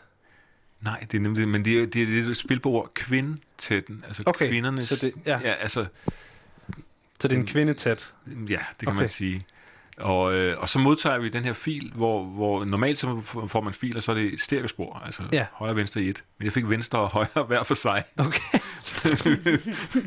Som er rigtig mærkeligt. Det er rigtig mærkeligt. Så jeg skulle, ligge, så jeg skulle selv lige ind og lægge dem sammen, og være sikker på, at det lå rigtigt, og ja. så lagde jeg dem om til et stereospor. Men hvorfor de sendte mig det ikke som et stereospor, det forstår jeg stadigvæk ikke. Okay, så kvintetten er en trio fra Samsø. Øhm, yes. Har vi nu fået slået fast. Så er det, jeg bider mærke i tidligere, Andreas, der sagde du, at øh, da vi snakkede om smag på dig selv, det er helt tilbage, det er lang tid siden nu, men øh, der siger du, at det gik altså ikke, at øh, det var et instrumental track, fordi der skulle være tekst på. øhm, og der sidder jeg tilbage med nogle spørgsmål i forhold til det her nummer. Øh, vi har tekster som tanker, der skulle være tolvfri, og så noget med gylpe, gylpe, nol, et eller andet, noget mærkeligt. Hvad, hvad, øh, Jamen altså... Hvordan passerer det igennem nåleåret, sådan rent tekstmæssigt? Det passerer fordi, at, at, at mange af teksterne har sådan noget dybt, når, så skal du virkelig forholde dig til det, og du skal tage stilling til det og sådan noget. Men her, der er ikke noget, ikke noget sig til, det er bare en, en, en, en leg i dit øre. Og det vil sige, at når du har hørt det, du, du, det, det her nummer, det ligger jo sådan hen mod slutningen af side B. Ja. Og det er ligesom en ørerenser før det næste nummer. Det er lidt ligesom syltet ingefær, når Ja. man får sushi. Fuldstændig ligesom Det syltet ingefær, når man får sushi. Ja. Når du har hørt det nummer, så er du parat til at høre hvad som helst bagefter. altså, okay. Det vil jeg sige. Altså, Ja. Og det er det, man sådan kalder et interlude eller sådan noget. Ja, og det, det, det, og faktisk i starten af timen på, skal vi dele det op i fem små bidder sådan, og, og sådan, servere det sådan rundt omkring på pladen. Så bliver vi enige om til sidst, ah, ved du hvad, lad os bare tage det i sin helhed, for det er jo kun halvandet minut langt. Ja, lige præcis. Og, Jeg, jeg blev mærke at de er fra Samsø, og, øh, og i og med, at der ikke rigtig er nogen tekster, der i hvert fald giver nogen form for grammatisk mening i det her nummer, øh, så, så øh, tænker jeg, hvor er koblingen til Christiania henne? De er jo gode øh, venner af Christiania. Okay. Og øh, det er Barney, der var derovre på Samsø. Han er tit over at besøge dem, tror jeg. Og så har han spurgt dem, om de ville lave et nummer. Barney er en af dem fra pladegruppen, Ja. idémærerne. Og øh, så, så er det så et nummer skrevet af en, der hedder Helmer Nørregård. Så Ja. jeg prøvet at undersøge lidt. Og han er, var musiklærer og død for en del år siden. Så har skrevet det her? Det er simpelthen skrevet et nummer. Og Okay. som de så har tolket. Så det vil sige, det, der, der er simpelthen musiknotationen med det her.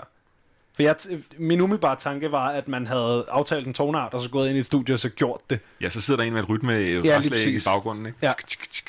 Jamen, Men, jeg kan- men jeg det er simpelthen sidder- skrevet musik, vi hører. Altså, jeg sidder lige og får en... Øh, jeg sidder lige og faktisk laver en tolkning, eller... Og, øh, man kan sige... Øh, sang nummer syv.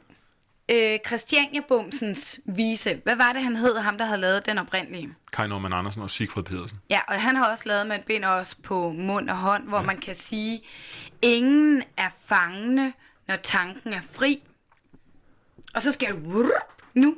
Tanker skulle være 12 fri. Mm. Hop, der er da på en eller anden måde en kobling, hvis du har ja-hatten på. At det er en meget, det er med god vilje, vil jeg Ja. sige. Det er, en, det er en, så, så vil man det, hvis den kobling er der. Jeg synes, det er en, det er en kobling, der fungerer. Okay. du, du vil det nok. den kobling. Det er strålende. Jamen, øh, Det, så, er- ja, det, er jo en, altså, det, er en, det er en plade, hvor der har været, været plads til sådan nogle ting, som normalt ikke... Der er plads til noget, som alle gerne vil høre, og som er Ja. vant til at høre, og så er der plads til nogle af de ting, som normalt ikke er i det. Og det var faktisk det, ja, da jeg præsenterede det for pladselskabet dengang, de sagde sådan, wow, det her, det kan vi rigtig godt lide.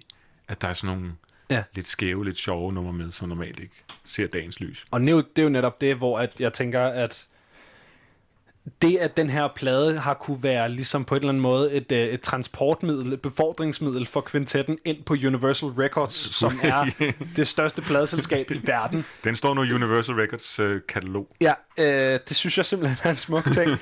og øh, med det, så skal vi lidt videre. Øh, vi skal til at høre, hvad vi lige kan nå at høre i hvert fald, er en sang, der hedder En Fri Stad, som er et band, der hedder Dreamtime. Øh, hvad er det for noget? Hvor, øh, hvor kommer det fra? Det er Peter Sonne og Rasmus, som har lavet deres kærlighedserklæring til Christiania, og de har kæmpet rigtig hårdt for det. Det var et nummer, der røg på måske-listen til at starte med. Men så kæmpede de bare for at få det, få det bedre og bedre. Det blev bare bedre og bedre. Og det er indspillet på operaren med en lydtekniker deroppe på, på teknik, og med nogle lokale musikere, som for eksempel Boris på bas. Og så har de også fået Vesterbro Ungdomsgård til. Og okay. så har de fået Christian Hamann, som er en fantastisk mixer, til at mixe det. Så det nummeret udvikler sig og udvikler sig, og jeg synes faktisk, resultatet er rigtig fint. Øh, så, og så er det jo sådan en kærlighedserklæring til Christiania. Meget, meget rart og varmt. Det kunne ikke være bedre. Dreamtime, en fri stad, får du altså her.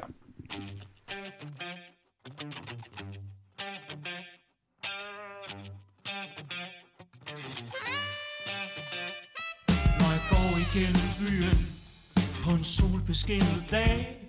Ser de smukke sommerkvinder Siger goddag, tager hatten af. Jeg kan mærke hjertet banke Jeg kan mærke solens glød Vi er en del af samme tanke Vi er en del af liv og død. Det er en fri stad Der gør mig glad. Et sted hvor mennesker har plads til livet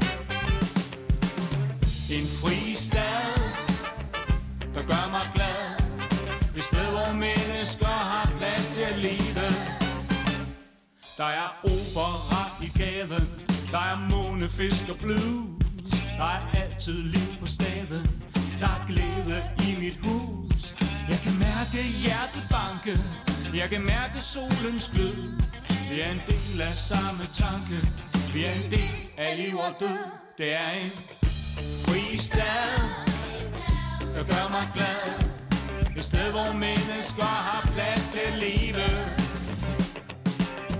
En fri stad, der gør mig glad. Et sted, hvor mennesker har plads til at leve. Folk fra hele verden kommer til vores stad.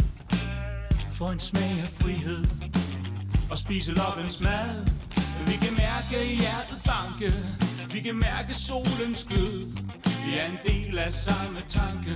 Vi er en del af liv og død. Det er en fri stad Der gør mig glad. Et sted hvor mennesker har plads til at leve Det her, det var altså, hvad vi lige kunne nå fra Dreamtime, det her nummer, der hed En Fri Stad. Og med det, der er vi faktisk nået til track nummer 14, eller hvis man har vinylen, så track nummer 7 på B-siden. Øh, det sidste nummer på pladen, som altså er en gruppe, der hedder Skovsyren, der har lavet et nummer, der hedder Flere Frie Steder. Og jeg har kunne mærke på dig, Tanja, øh, siden jeg kom herud, at du har en, en vis entusiasme for det her nummer. Hvad er det, der gør det her nummer specielt? Jeg elsker det her nummer. Jeg elsker det lyd, lydunivers, den magi. Det er ligesom at være i 70'erne, og så sær- særligt det, jeg bliver sådan helt wow, det er, at de spiller på den bæverfon, som er træstammer, hvor at bæver har bidt barken af, og så har de samlet de her træstammer sammen på en flod op i Sverige. Ikke Så det er et instrument samlet af bæver afspist træ op i Sverige, Ja. Som hedder en bæverfon. Ja. Dem tænker jeg, at der er ret få af i eksistens. Jeg kunne forestille mig, at det måske var den eneste. Det er det. Ja. Altså, det er, det, altså man kan sige, at de her musikere er jo virkelig helt vildt fantastiske. De er helt deres egne, og så længe man er tro mod sig selv, så bliver man til sidst moderne. De har spillet sammen i over 25 år. Tanja, hvad skal man lytte efter, når vi hører det lidt? Træstammer solo og luksus øh, sangstemmen. Altså, jeg vil bare sige, læn jer tilbage. Velkommen til 70'erne. Medmindre du har en eller anden brændende pointe, Andreas, så vil jeg sige uh, tusind tak for i aften. Tusind mange tak også. Og vi håber, at alle jer, der sidder og lytter, I snart kommer ud på Christiania, fordi herude er alle velkomne. Herude er alle velkomne, og øh, her får du altså med at, ja, til at synge det smukke budskab ud, skovsyren med flere frie steder.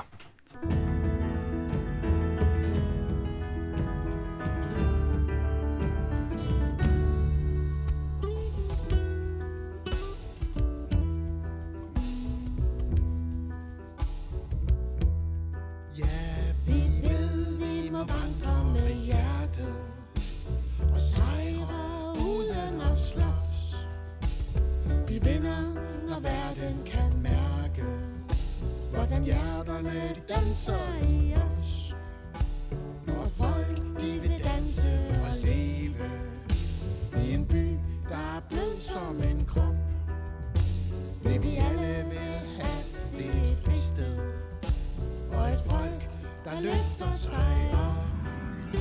For frygten herover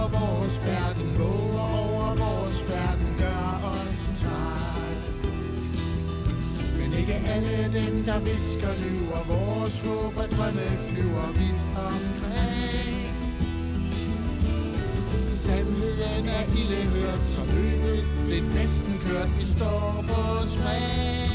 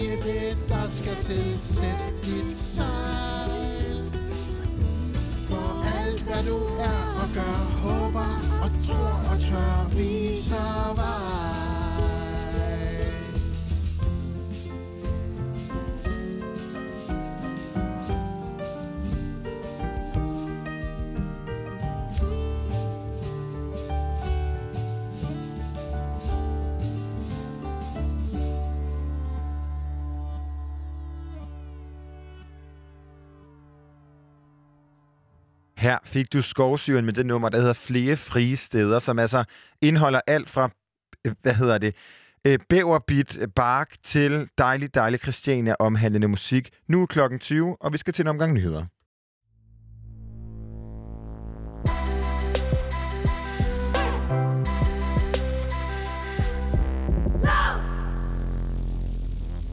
If you have a problem with me, then just come to me, you talk to me.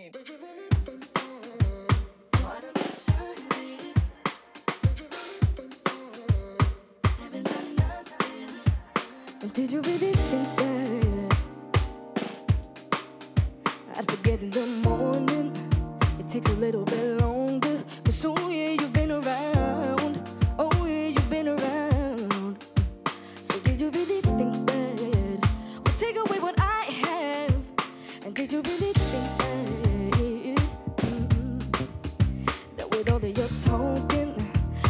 giving no warning? You don't need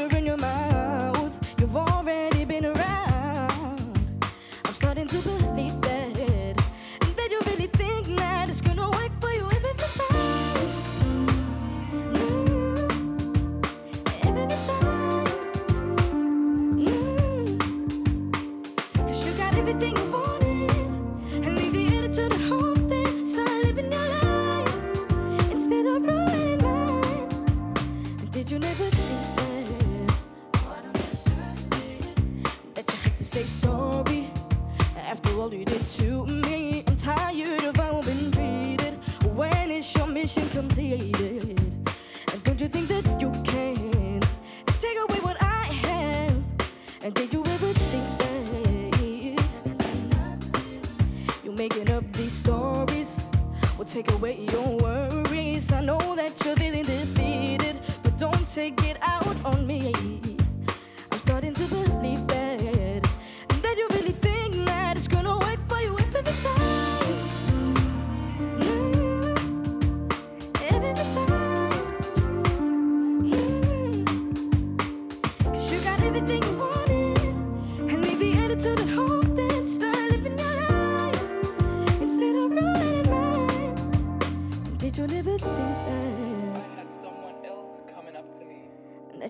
say sorry. Mm. Did you never think that after what you did to me? No. And did you really think that that you had to say sorry after all you did to me? I'm tired of how I've been treated. When is your mission completed? I'm starting to believe that. That you really think that it's gonna work for you every time.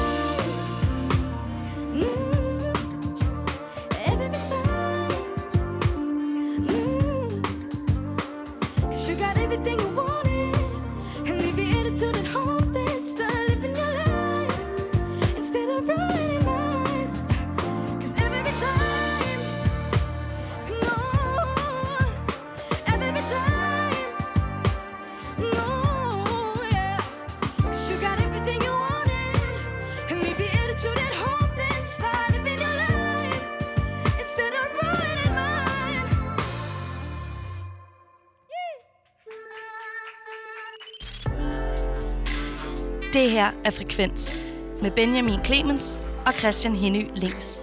Programmet, hvor vi lader musikken tale.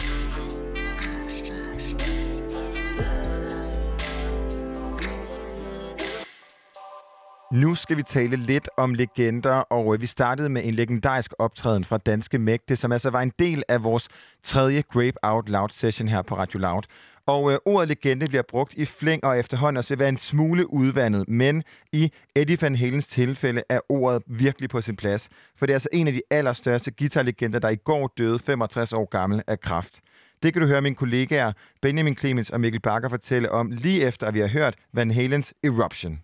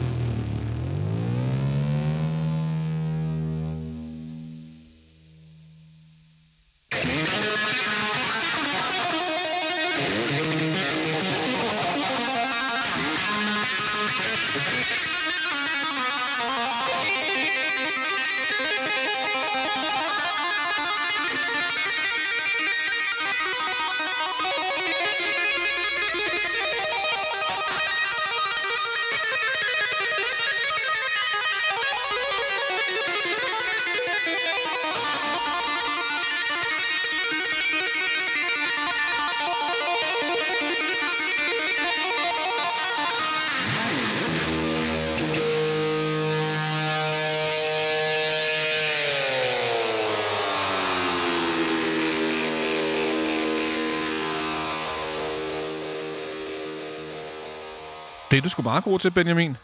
Jeg har også virkelig øvet mig. Ja. Ja. Nej. Nej, det var det slet ikke dig. Det var slet ikke mig. Det var jo... Øh, det Hvor var langt simpelthen er du fra at kunne det her? Så sindssygt langt. Lige så langt, som jeg er at jeg- Ja, sådan cirka. Okay, ja, nok. Øh, nej, det var Van Halen, og øh, det var det jo simpelthen desværre, fordi at Van Halen, han jo øh, han døde i går. Eddie Van Halen, ja, lige Eddie præcis. Van Halen, ja. Øhm, det her, det var den sang, der hedder Eruption, som nok er noget af det mest guitar-agtige musik, man ligesom kan forestille sig. Men jeg synes, det var en, en god måde ligesom at starte det her ud på, fordi det er jo bare lige at sige tak for musikken til, til Eddie Van Halen. Men jeg synes bare, at det her, det er øh, sådan en fin opsummering af, hvor stor en guitar i sådan den helt klassiske rockagtige, alt for meget forstand han var. Øh, fordi han var en kæmpestor guitarhelt. Hvad er dit forhold til Van Halen, Mikkel? Jamen altså, øh, lad os bare lige øh, tage den op fra, så, som, som siger Benjamin, jamen han er jo blandt andet kåret som verdens bedste guitarist af det øh, magasin, der hedder Guitar World øh, tilbage i 2012, så der er jo ingen tvivl om, at det er en af de allerstørste guitarister, Lige præcis. øh, som, øh, som takker af, eller i hvert fald har forladt os i den her verden. Øh, altså mit forhold er, det er ikke noget særligt andet, end han var jo var super, super dygtig, og jeg har set ja. nogle klip med ham, hvor han, hvor han går rundt i en lejlighed, eller hvis man forestiller sig et walk-in closet, så har han sådan et overdimensioneret kun med guitar, som står sådan med siden til, og så sådan okay. bliver det skubbet ind øh, på langs, så altså, man ser den ikke øh, gitaren i sin fulde bredde, man ser bare lige... Øh, øh, hvad hedder Ligesom det? foldede t-shirts. Ja, lige præcis. Ja. Og jeg, altså, jeg, ja, der er flere hundrede. Ja. Og der, er, Smukt. der er sikkert også flere end det. Altså, det er vanvittigt at se. Eddie Van Halen, han var jo kendt for i, øh, i 80'erne tilbage, da han be- blev stor som guitarist med Van Halen og alt det her. Der var han jo kendt for at spille på sådan en mærkelig rød guitar, som han kaldte for en Frankenstrat. Mm. Øh, hvor at, at han var en af de første guitarister også, der begyndte at bruge det, der hedder en Floyd Rose bro, som er sådan en slags måde at strenge en guitar op på, sådan så strengene er låst fast i begge ender, sådan så at de, øh, den går meget, meget sværere ud af stemning, fordi at han netop lavede alle mulige vilde ting med at stå og hive den op i strengene og tabe og alt muligt vildt. Øhm, og den der øh, Frankenstrat, som han spillede på, for det første så var den malet helt skørt. Den var rød og havde hvide og sorte striber og i virkeligheden et eller andet sted virkelig grim, men også virkelig, virkelig ikonisk. Ikke? Meget, meget rock-agtig. Meget rock-agtig. Ja.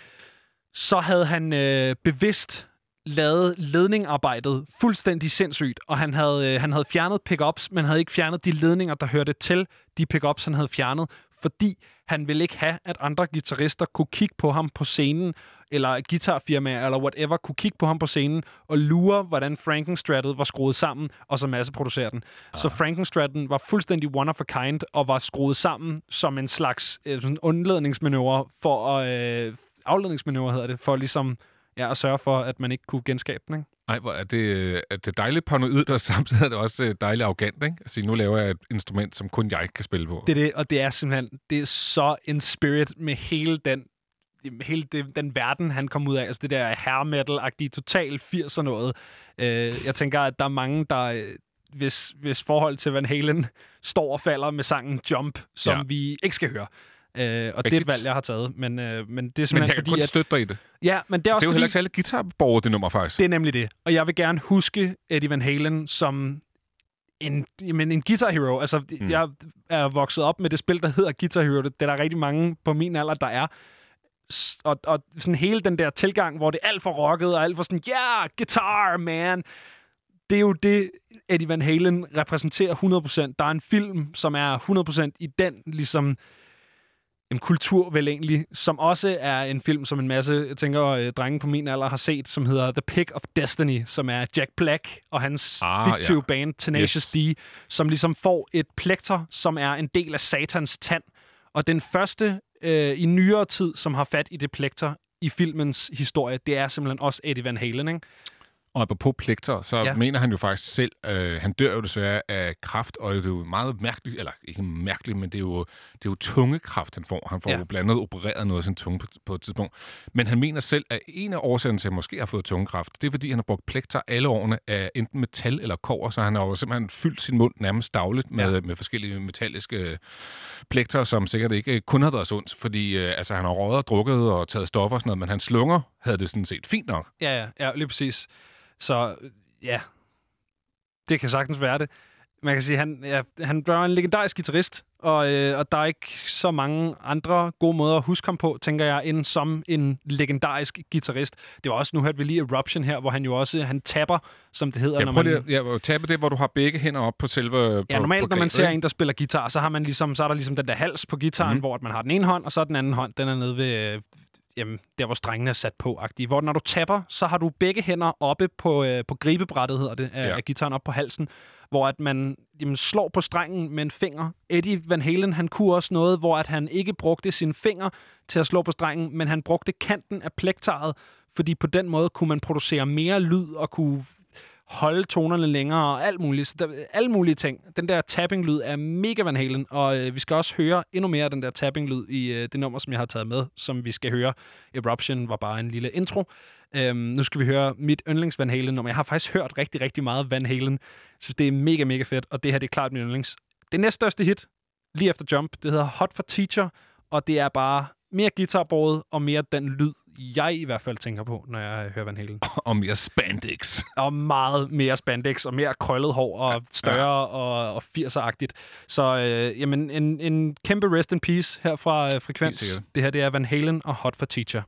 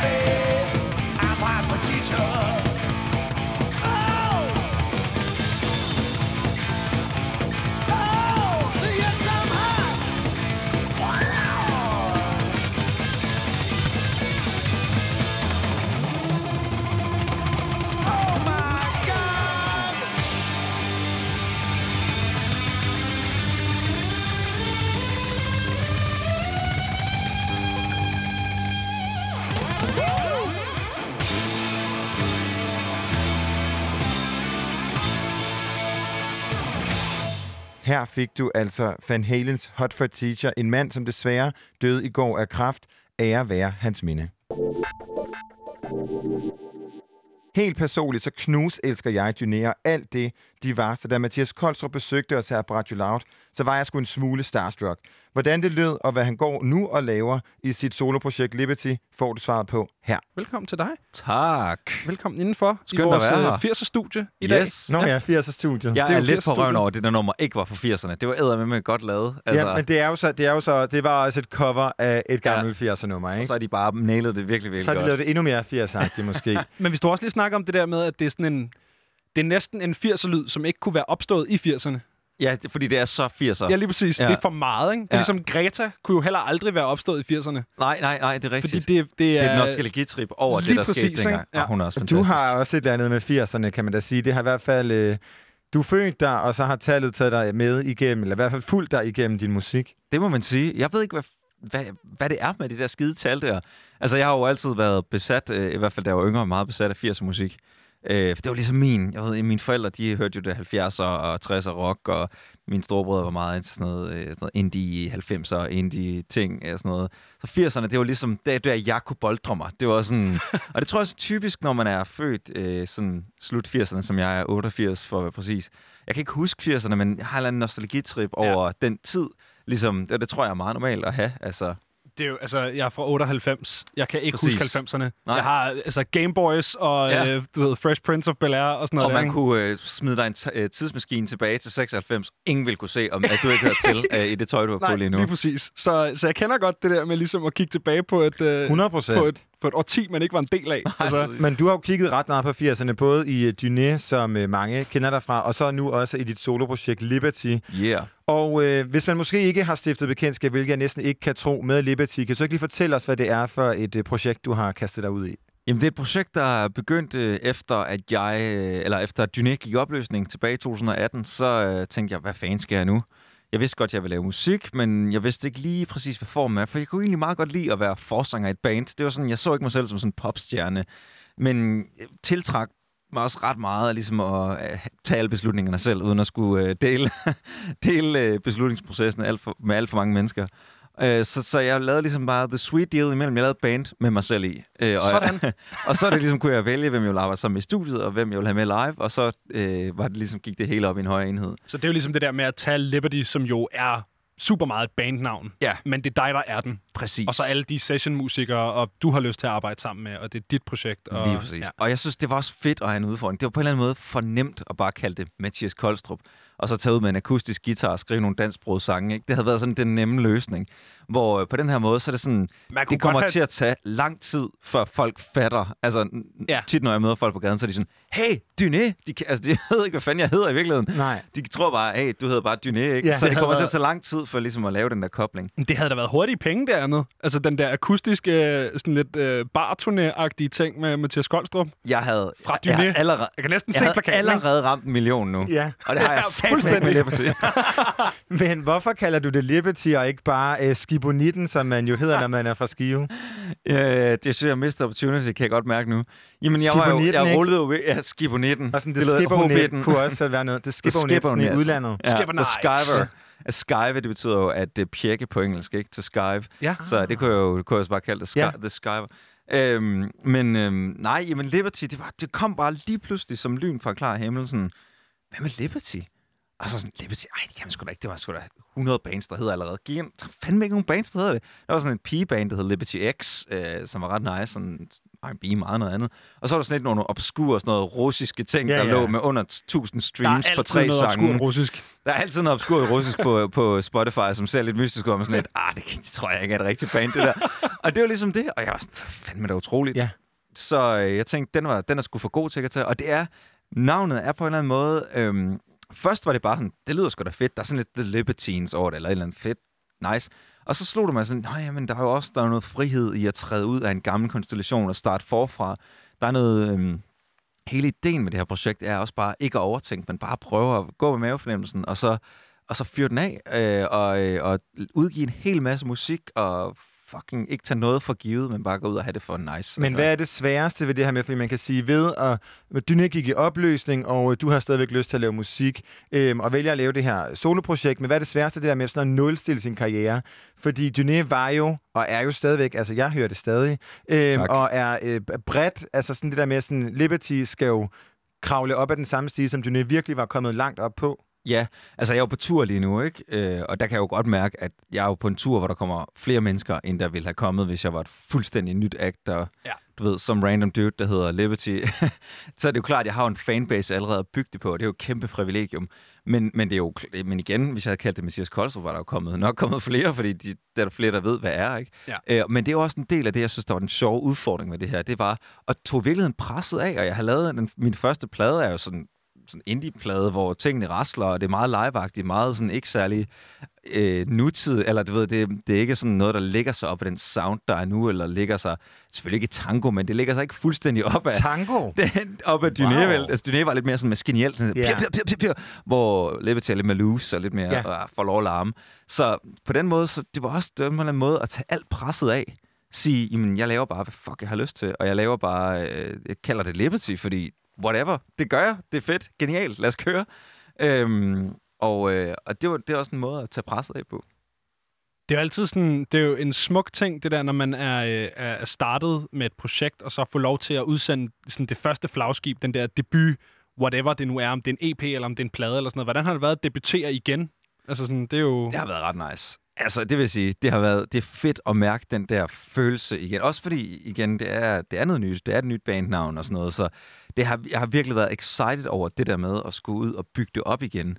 Øh, og- altså, de sidste to Dyné-plader var meget... Vi, vi brugte tre og fire år på at lave dem, og det var virkelig en... Altså, vi måtte nærmest... ja, Det, vi rykkede studie hver gang, fordi vi var bare kunne ikke holde ud at være i det der studie, efter at være færdige med dem. og, øh, og det var også, du ved, vi skulle lære mange ting og så videre, ikke? Øhm, øh, så, så, så vi har lige kørt lidt død i hele den kreative proces. Det var altid pisse fedt at ved at spille live, og vi vi kunne godt lide hinanden, alt det der. Men vi var kørt fuldstændig død i den kreative proces. Så det var for mig sådan, jeg var bare sådan lykkelig ved tanken om, at fuck ja, yeah, altså, nu skal jeg bare starte forfra, nu skal jeg stå foran 60 mennesker i Randers og spille den op fra slap igen. Men Fordi var- det er noget af det sjoveste, faktisk. Men tror du, du havde været lykkelig? Altså, man kan sige, du har jo, det er jo, i bagagen har du også de kæmpe store koncerter. Så er det, er det sådan savnet om det der intime ved ligesom at møde en helt ny fanbase, som det selvfølgelig aldrig kan være, når man stadigvæk er dig.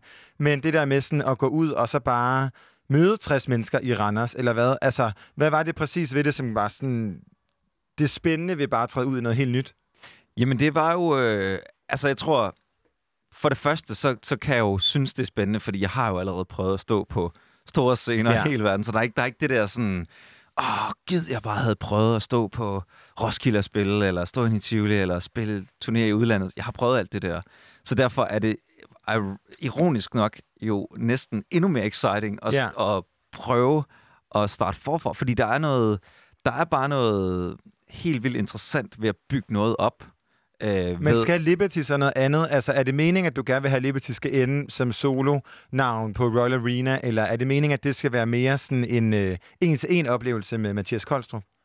Det skal 100% inde på Royal Arena. Okay. Selvfølgelig. Det er, det er skabt til... Det kan jeg godt mærke nu, hvor vi er ude og spille de tre første koncerter. Øh, kan jeg godt mærke det der med, at når jeg lukker øjnene, så vil det her så passe rigtig, rigtig godt på, på en kæmpe stor scene. Ikke? Men samtidig så har det også et gear, der var lidt anderledes end Dynæ, som er meget mere intimt, og som faktisk passer utrolig godt til den meget mere sådan intime oplevelse. Det er jo det, vi oplever lige nu med folk, der sidder ned til koncerterne. Ikke? Mm. Så indlagt nogle steder, hvor, hvor det får lov at blive lidt mere inderligt. Og det, øh, og, og det, det er et helt andet gear, end Dynæ nogensinde havde. Og op til debuten af øh, Liberty, der udtalte du, at du havde en trang til at gå i studiet og lave noget, som jeg bare synes var fucking fedt. Ja. Og øh, det, altså, nu bliver det selvfølgelig meget sat på spidsen, men var Dyné ikke fucking fedt? Lød det ligesom som alt andet, der var derude, eller hvad? Dynæ var fucking fedt. Men øh, Enig. det var, øh, at, at det er det jo stadigvæk. Det ligger der jo stadig, kan man sige. Men ja, det var faktisk mere en henvisning til den proces, jeg havde haft op til, hvor jeg troede i starten var jeg sådan, Nå, men jeg bliver jo nødt til at gå ud og lave et eller andet pop-hit, og, sådan, og ligesom skulle fuldstændig øh, slippe mig selv fri, give mig selv friheden, om man vil, til øh, at slippe den her tanke, og så bare gå i studiet og lave det, jeg havde lyst til, uden at skæve for meget til, at det skulle være det syge hit, eller et, øh, et eller andet. Det skulle bare, whatever der lige kom ud, ikke? Men det kæder også meget godt tilbage til, at du sagde før, det der med, at du har ligesom prøvet alle de, de der sådan klassiske landmarks, ikke? du ved, Roskilde Festival, alle de der ting, som Ja. man som, som opstartede, nyopstartede musiker i Danmark meget sådan, "Nå, men hvis vi bare kan få lov til at stå på fucking pavillon en eller anden dag, så, Ja. altså, du ved, så de der, det der pres er der måske ikke, altså du er måske ikke lige så travlt, eller hvad? Nej, præcis. Altså, jeg, jeg synes egentlig, jeg har meget god. Men det der tango-album, eller hvad det Ah. lød, som var langt væk fra Dyné, hvor er det endt henne? Jamen, det er, når det bliver til Liberté. Så øh, det er lige præcis på min 50-års fødselsdag, som er... Øh, det kan jeg så overhovedet ikke lige regne ud nu, men... men øh, 8, 18 år. 38. øh, 18 år, 2038. Eller Ja. sådan. Ja. Øh, og der, der, der slipper jeg tango-albummet. Sådan. Mathias Koldstrip en Liberté. Koldstrip. Og så er, det, så er det, du skal på den der barturné med, Ja, ja. Som, som Mathias Koldstrup, Liberty. ja, præcis. Så tager du den gode der. Hvad hedder det? Det her øh, debutalbum fra Liberty, som hedder Haven't Felt This Great Since 1988, er altså indspillet, mixet og mastereret på en uge. Ja. Øh, det er lidt en kontrast til, hvad du snakker om med Dyné, hvor I Ja. brugte flere år og sådan noget. Altså, hvordan Ja. fanden har I øh, båret ad med det? Ja, men det er også fuldstændig vanvittigt. Altså, som sagt, jeg havde skrevet øh, de fleste sange op til, at vi gik i studiet der, og havde været igennem alle mulige processer med alle mulige producer. Og så, øh, så snakker jeg så med nogle producer, som hedder Frederik og Fridolin Nordsø, som er veteraner, kan man godt sige. De har produceret alle mulige ting. Øh, Blandt andet Christoffer har de produceret. Min kære hustru Drews ting øh, er de også producer på. Det er rigtig og meget, hvis man går rundt og, og kigger, og- så er det meget af de der Nordsøbrødre der, man finder. Ikke? generelt bare, jamen, de har lavet sindssygt mange ting, øh, og er fuldstændig geniale, og skrubskøre, og de er fantastiske. De to tvillinger, de ligner også hinanden utrolig meget, og sjovt nok, og, øh, og kan spille på alt, og de er så vilde, og de var bare sådan, ja, jamen, så går vi bare i studiet, og så laver vi det hele på en uge. Og sådan, hvad, hvad snakker I om? Det kan man sgu da ikke. Jo, jo, det gør vi bare. Hvad? hvad? Jamen, skal vi ikke lige mødes først lige at lave noget? Nej, nej, nej. Det spiller kører. tid. Vi kører bare. Og så jeg tog et, altså, jeg virkelig kastede mig bare, lagde mig fuldstændig i deres nåde, ikke? og øh, kastede mig ud i det. Øhm, og havde jo så heldigvis sange, men vi, vi simpelthen hele lortet, inklusiv to af sangene, blev skrevet øh, også på den uge der.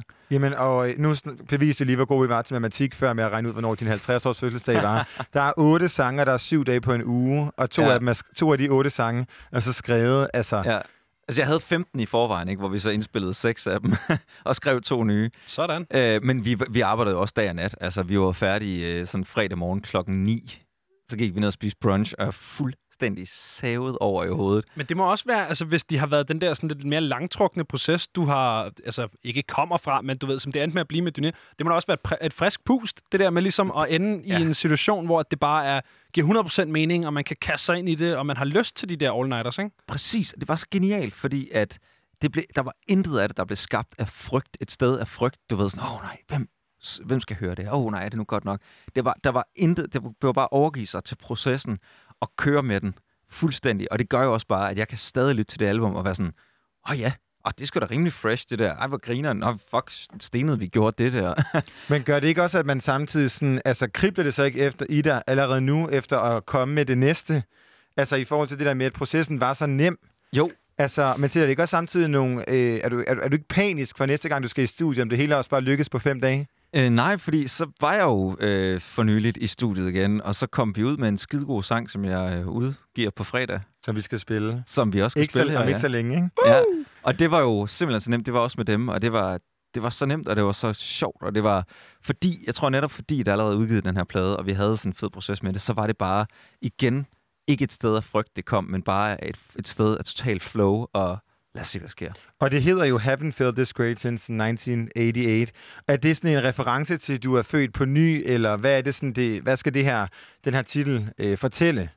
Øh, det var faktisk en sindssygt god øh, måde at sige det på. Øh, tak. Det, som, det er, den er nogle forskellige ting, den til. Øh, blandt andet øh, Født igen. Øh, og, øh, men det er også en reminder til mig selv, for det er faktisk ret ironisk ment, det der Haven't Felt This Great Since 1988. Øh, fordi at den her plade og, og temaerne på den kommer fra en, øh, et tidspunkt i mit liv, hvor, hvor tingene ramlede lidt sammen, som Paradise and Fire, som vi, også har hørt, handler også om den periode, hvor jeg, jeg havde en kæreste, som jeg gik fra, fordi jeg mødte en anden, og det var noget mega råd, og det var, det var som vi siger, skiftet hest i vadestedet, som vi siger i Jylland. Yes. Og, øhm, og hvad hedder det, og jeg, bandet var ved at gå i opløsning, og jeg havde sindssygt mange problemer med min stemme. Jeg kunne ikke synge, ligesom jeg kunne før, fordi jeg, jeg, den, jeg kunne faktisk i en periode slet ikke synge. Og, øh, og, og, og, men samtidig alt det her skete, hver gang jeg lavede et interview, eller vi lavede med Dyné, så var det altså bare sådan, ja, det ser alt er fedt, mand. Vi er bare bedste venner, og det kører, og det er bare kæft, alt er fedt, og sådan noget. Og det var det bare ikke. Jamen fordi, at jeg har været i gang med det her, siden jeg var 15 år gammel, og bare kørt i sådan en mølle af videre, videre, videre, videre, videre. Så pludselig kom jeg ind i sådan en, øh, sådan en, en tendens til altså at male glansbillede af tingene, fordi at, åh oh nej, der må jo ikke nogen, der må se, at, at, øh, at det går At dårligt, fordi at, ja, præcis, at Paradis er, at der er fucking ild i lortet, ikke? Øh, og det her, det var, at kalde den det her, det var sådan en reminder til, at jeg ikke bare skulle stå og sige, ah, jeg har aldrig haft det så godt. Det er det bedste, jeg har følt, siden jeg er født. Men faktisk godt ture og åbne lidt op og, og fortælle nogle af de mere personlige historier. Og noget af det, der også gør ondt. Altså, fordi det er jo også det, øh, som kunstner, du ved, jeg tror jeg, Dyné, der til sidst var jeg jo meget mere sådan, udgav musik for at få succes, i stedet for at udgive musik, fordi jeg gerne vil sige noget, og gerne vil øh, inspirere nogle mennesker. Og øh, nu hvor vi både har talt om Dyné og øh, Liberty, så ligger det ret meget til højre benet at spørge. Altså, ligger det i kortene, at Dyné skal lave en alfabet, det her med sådan på et eller andet tidspunkt, om øh, 10 år måske, at synge alle sangene, så du kan synge dem, uden at smadre din stemme, og, komme og lave, gå sammen igen, eller hvad? Man kan sige, det er i hvert fald rimelig effektivt at altså bare ændre en stemme, så man ikke kan synge de gamle Dyné-sange. Ja. Øh, ej, jeg kan godt synge dem igen. Jeg, jeg har trods alt lært os, os øh, næsten at synge helt forfra. Men, men øh, altså, jeg vil sige, da vi gik fra hinanden, så var det en opløsning. Det var, vi stopper bandet, vi har ikke nogen sådan, hey, lad os mødes igen om fem år. Men det var også et, et jeg skal sige, håndslag på, at det var ikke fuldstændig ude af, altså, det kunne godt være, at det var sjovt at gøre igen. Med det? Med det, så synes jeg næsten, vi skal afrunde uh, Dyné-snakken, og så uh, høre noget Dyné. Så her kommer altså Yeah. 80 Years. Woo!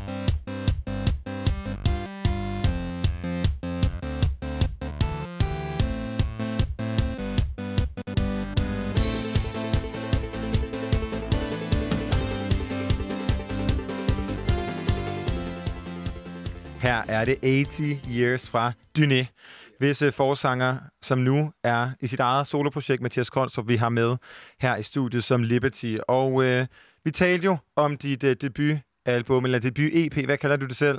Jamen, det er, jeg kalder det album. Det er Godt. godt nok et meget kort album, men det er øh, sanger er der på? 8, Det er otte. Okay, 23 det er, det er et album. Okay, det er godkendt. albumet fra album. Liberty. Og øh, det her album, du har kommet lidt ind på det i forhold til, hvad det sådan er lavet til. Men det er jo ikke lavet til Spotify-playlister. Nej, det er det ikke. Hvad er det lavet til? Det er lavet til at spille live, først og fremmest overalt. Øh, at spille live overalt, men over alt andet er det lavet til at blive spillet live. Yes. Og øh, det er jo selvfølgelig en lidt streg regning, at alle mine live-koncerter så blev aflyst, kan man sige, fordi hele ideen var at udgive den her, og så bare ud og bygge den op live. Yeah! Yeah, mega fedt. Alt. Ja. Præcis. Og så blev alt, og så blev alt aflyst, mand. Fucking yeah. samme uge, ja. som jeg udgav min debut-single, Closure, ironisk nok, Liberty, Closure, alt lukker ned, Ja. ikke særlig meget Liberty. Du skulle have lavet en anden sang. Det skulle jeg, ja. ja. det var, det var en, manifest, en negativ manifestering, altså. Øh, jeg skulle bare lave en sang, der hed No Quarantine, eller et Ja. eller andet. Many Øh, concerts. Ja, many concerts, ja. Big tour.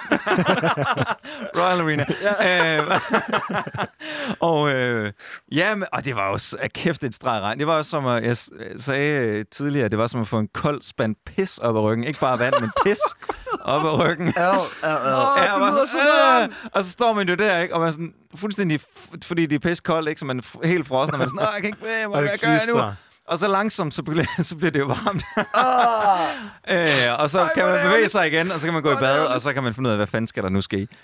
Og det, øh, og, øh, og Puh, en reference, Mathias ja. Koldstrup. jeg kan godt mærke, at det var måske lidt nasty egentlig. Jeg synes, det var Ej, god. er det ikke noget, I gør, eller hvad? Nej, det, det- Nå, det- det nej, det er måske kun hjemme hos os. Vi, Ja. øh, Det er kun tired det er sjovt, det troede jeg var helt normalt. Og så står Drew Sycamore og kaster på Liberty, ikke? En kold spand pis. Så kører det. Det er skide lækkert. Og du er, du en altså, rigtig god vi vil gerne have noget der. oftere besøg af dig. Det kan være, vi laver noget somi med den der spand pis der. Det bliver Åh. rigtig godt. Hvad The hedder det? øh, Den her Piss plade... Bucket Challenge. Nå ja, Piss Bucket Challenge. Ad. Stop. Pee Bucket Ja, Challenge. vi stopper her. Dit debutalbum er udgivet på dit eget nye pladeselskab. Yeah. Hvis navn du får lov til at udtale selv. Fickle Binge Records. Hvad betyder Fickle Binge? Det betyder ikke noget som helst. Der er, øh, jeg tror, jeg kan ikke engang huske, hvad fickle betyder, men binge, Fickle, det er ligesom det er sådan binge. svagelig syg, tror jeg. Er det det? Ja, det tror jeg. Ja, eller også er det sådan, at fickle, to fickle, jeg ved det. Jeg, Ja, det tror jeg, det er. Jeg tror, det er sådan lidt... lige Øh, glemt det. Det er... der bliver googlet over hos sige, øh, min øh, tilrettelægger Og herovre. binge, det er jo ligesom at binge, altså ligesom binge-watching noget, ikke? Breaking Bad. Og det, det, er jo bare, jeg synes bare, det var grine, det lød sådan lidt Harry Potter-agtigt på en eller anden måde. Fickle binge. Ja, det gør det. kan Det kunne godt være lærer ikke? på Hogwarts. Ja. ja, der hvor hun kommer med øh, rullevognen i toget. Ja, og, præcis. men det er mest i pigtræet udgaven. Sauce. Uh, det klør! Uh, det klør! Hvad er det? Nå, Det var penge. Der er noget, der er noget generelt. Jeg ved ikke, du kan er du huske pigtræet? Du er ude af Jeg aner ikke, hvad referencen er. Stop, Christian! Det er et Du musikprogram. skal, du skal se pigtræet. Det er seriøst musikjournalistik, det her. Stop med pigtræet. Kan du lade være? Fickle betyder ikke andet end likely to change your opinion or your feelings Det suddenly Ja. and without a good reason. She's so fickle. She's never been er interested rigtigt. in the same man for more than a week. Ja, Sådan. så, så jeg er det- det- binging ja. fickles, altså, øh, så man bliver ved med at skifte mening. Ja. Ja. Så du bliver ved med at skifte serie, du binger, så når du aldrig er færdig Ja. med noget. Altså, hvordan- vil sige, man skal ikke lægge alt for meget betydning Nej, i navnet. men det lyder sejt. Det lyder, lyder sejt. nemlig Men det er ret hvorfor? fedt, vi har fået lavet sådan lidt sådan street-agtig, øh, hvad hedder det, øh, logo til det, som er ret fedt også. Ja. Men, men altså, var det bare fordi, du gerne ville stå helt selv med det, når du snakkede om, at der var noget med ligesom at stå selv med musikken? Skulle du også, altså... Ja, ja, altså, ja, 100%. Det var, jeg havde egentlig den her idé om, at jeg ville selv udgive, og så gik jeg lidt i panik.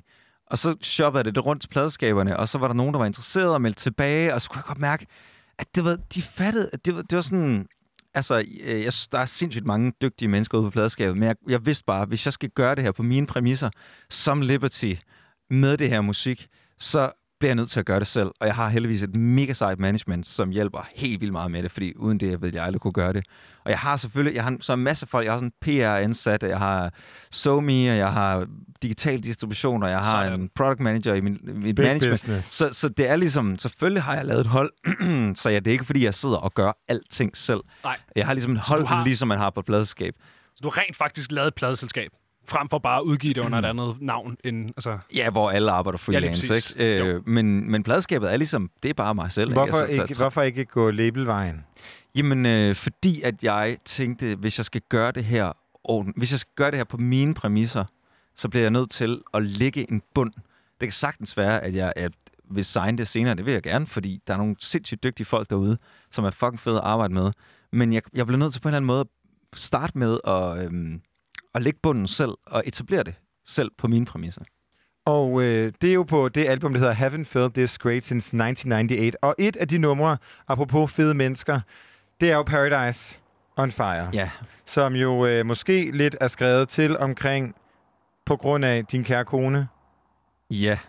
Og det har hun jo, altså jeg vil sige, hende det er også. ikke mig, der står og fortæller en hemmelighed nu. Hun har fortalt os det her Ja. på frekvens også. Og hun fortalte også, hun har skrevet et nummer til dig, som ikke er udgivet endnu, som øh, hun spiller ofte live. Men øh, lidt efter det. Det er lige ud, det er udkommet i fredags. Er det udkommet i fredags? Crying Wolf. Sådan. Hun udgav to singler i fredags. Uh, Wanna Be Dancing, som er yes. fucking fabulous Ja. nummer.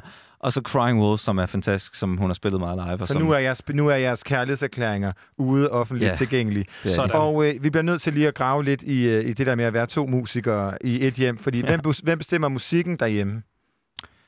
Øh, godt spørgsmål. Den er faktisk delt ret meget ned på, øh, på 50-50, tror jeg. Er der noget, hun elsker, som du hader og omvendt? altså, øh, nu er jeg jo et meget åbent menneske, og øh, jeg har ikke altid været sin- sindssygt begejstret for sådan R&B med sindssygt mange fraseringer. Jeg kan ligesom godt lide, når folk bare synger melodien. Mm, men det kan hun rigtig godt lide, og det har hun øvet sig rigtig meget på. Et sindssygt godt eksempel er, hvad hedder det, um, U2 med One, hvor de har genindspillet med Jerry Blige, Jerry Blige hvor jeg i mange år bare har været sådan, så sluk dog for hende, og lad os høre sangen, i stedet for, at der er en eller anden, der skal sportsfrasere hele over det her nummer. Men nu har vi så hørt det på gange, og der må jeg bare sige, øh, hold kæft, hvor synger hun vildt. Og det har Drew ligesom lidt fået mine øh, øjne åbne for, at, at, at min, min, min øh, hvad hedder det, jeans ikke behøver at være så sorte og stramme hele tiden. Og så, de er lidt løsere. alt behøver ikke at være så mega white og indie-agtigt. Men det er også, altså, jeg kunne, nu, når man hører jeres begge tos musik, så kunne man godt forestille sig, at I i et eller andet omfang var rimelig forenlige i forhold til musiksmag. Og det, det må man sige, det er vi. Altså, hun er, kommer jo fra sådan, hun kommer jo fra sådan noget deep indie elektronisk musik. Altså, hun, hun havde den sejeste sådan undergrunds elektroniske duo i England, øh, da hun boede derovre i fem år, som blev spillet på BBC øh, øh, 6 og One, 6 and One. Og, altså, Drew Hill hedder det. det. Man kan stadig finde på øh, altså, sådan noget elektronisk musik. Sindssygt indie. sejt. Mega sejt. Ja. Og det er jo faktisk der, hun kommer fra. Så det der med at lave yberpopmusik nu, det er faktisk for hende noget relativt nyt. Altså, hun har selvfølgelig lyttet til det, da hun var yngre, ikke? Men, men det er noget relativt nyt for hende at gøre. Men I er gode til at øh, plukke hinanden i radioen, vil jeg sige. Det skal I, I skal have. Og, men er der en lille konkurrence i? Altså konkurrerer man om, hvem der ligger øh, nummer et? Hun har jo ligget øh, Hun, rum tid hun nu. vinder den rimelig hårdt for tiden, vil jeg sige. Du kan godt være i det. Ja, helt vildt. Altså, som sagt, det er jo, det er jo dejligt rart, når man har prøvet det hele, siden man var 17 år gammel. Så Ikke? hver, så hver gang hun, hun har en eller anden milestone, hun ligesom når Så det til, så er bare du bare sådan, ja, det er din fint, det gør Ja. jeg, da jeg var 16. Kom så. tilbage, når du har sikkert, Japan. ikke? Ej, Ja. øh, ej, jeg, er, jeg er sygt stolt af hende, og hun er jo psykoboss. Altså, det er jo sådan, at hun hjælper mig med at skrive mine sange. Ikke omvendt overhovedet, for det har hun slet ikke brug for, fordi hun er en sindssyg sangskriver. Og det er der, der er rigtig mange, der spørger hende, Nå, skriv Mathias så dine sange for, for dig? Er det fordi, der er sådan en underlig... Ja, ja. Øh, måske også bare... Jeg ved ikke, om det kun er øh, kønsting, men, men det er også måske, fordi jeg har været i gang så længe. Ikke? Men hun er jo en vanvittig dygtig sangskriver. Hun er, skriver sindssygt godt, så det nyder jeg rigtig godt af. Dejligt. Apropos øh, den gang, du var 16-17 år, så skal vi jo faktisk til at premiere et nummer, som hedder Turn Back Time. Turning Back Time. Turning Back Time. øh, det er fordi, at der står noget forkert på mit papir her. Men vi snakker lige om det, det er rigtigt. Øh, hvad er det for et nummer, lige inden vi spiller det? Jamen, det er et nummer, vi øh, gik i studiet tilbage i september og lavede det, og, så, øh, og det kom bare ud, og det blev så godt, at vi tænkte, lad os da bare udgive det så hurtigt, vi overhovedet kan komme afsted med. Og det er så på fredag. Øh, og det er, det Så hvor nummer, hurtigt har den proces været? Fra start til slut? Jamen, altså, det blev skrevet færdigt på en dag, og så blev det færdiggjort dagen efter, ikke? Øhm, så, øh, Effektivt. Ja, helt vildt. Og så var der små rettelser efter det her. Det skulle lige mastreres og sådan noget. Så det var ikke, det var ikke lige så hurtigt som den første. Men, og det er, øh, det, er, det er et nummer, som jeg forestiller mig lidt, man kører hjem øh, fra arbejde, ikke? og så tænder man for sin radio. Og så kommer det her nummer, blaster det her nummer bare ud, og så kan man køre ned af E45, eller hvor det er, man kører, alene Sådan. i sin bil, og så få det her skud galaktisk energi ned i sin åre, ny energi til kroppen, så man kan komme hjem og være den mest awesome version af sig selv. Og så kan, man, så kan vi, altså jeg og den, der kører bilen, ligesom køre rundt der og have en fest sammen. Det er simpelthen fantastisk. Jeg glæder mig til at høre det. Øh, og det er ikke en Cher-reference, tror jeg godt, vi kan. fordi kan vi godt blive enige om. Ja, det kan vi godt blive enige om. Hvad hedder det? Tusind tak, fordi du kom. Og, Det var en øh, stor vi må snakke med dig, Mathias. Koldstrup. Kanon. Liberty, det var, øh, det var smukt. Her får vi altså Liberty Turning Back Time.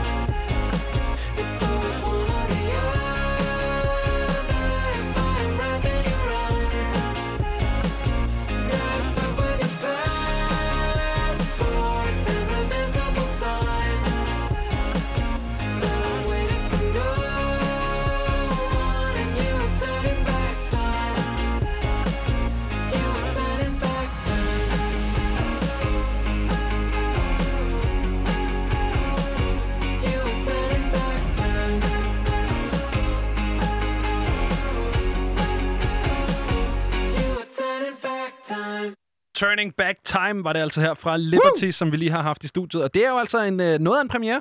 Normalt, når vi premierer numre, så er det sådan noget, at vi må gerne spille den torsdag aften, eller sådan noget, hvor den jo alligevel fucking næsten er udkommet.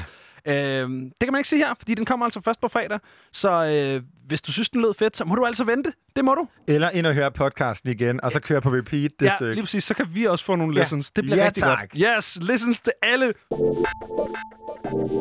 På tirsdag, der skal vi tale med en norsk duo, der går under navnet Jimmy Smash. Jeg opdagede dem på Spotify ved at sidde bare og browse ny musik, og øh, den her sådan meget sådan bløde, varme lyd kan et eller andet helt særligt. Vi taler med dem på tirsdag, og indtil da, så kan du nyde deres nyeste single, som kommer her, Under.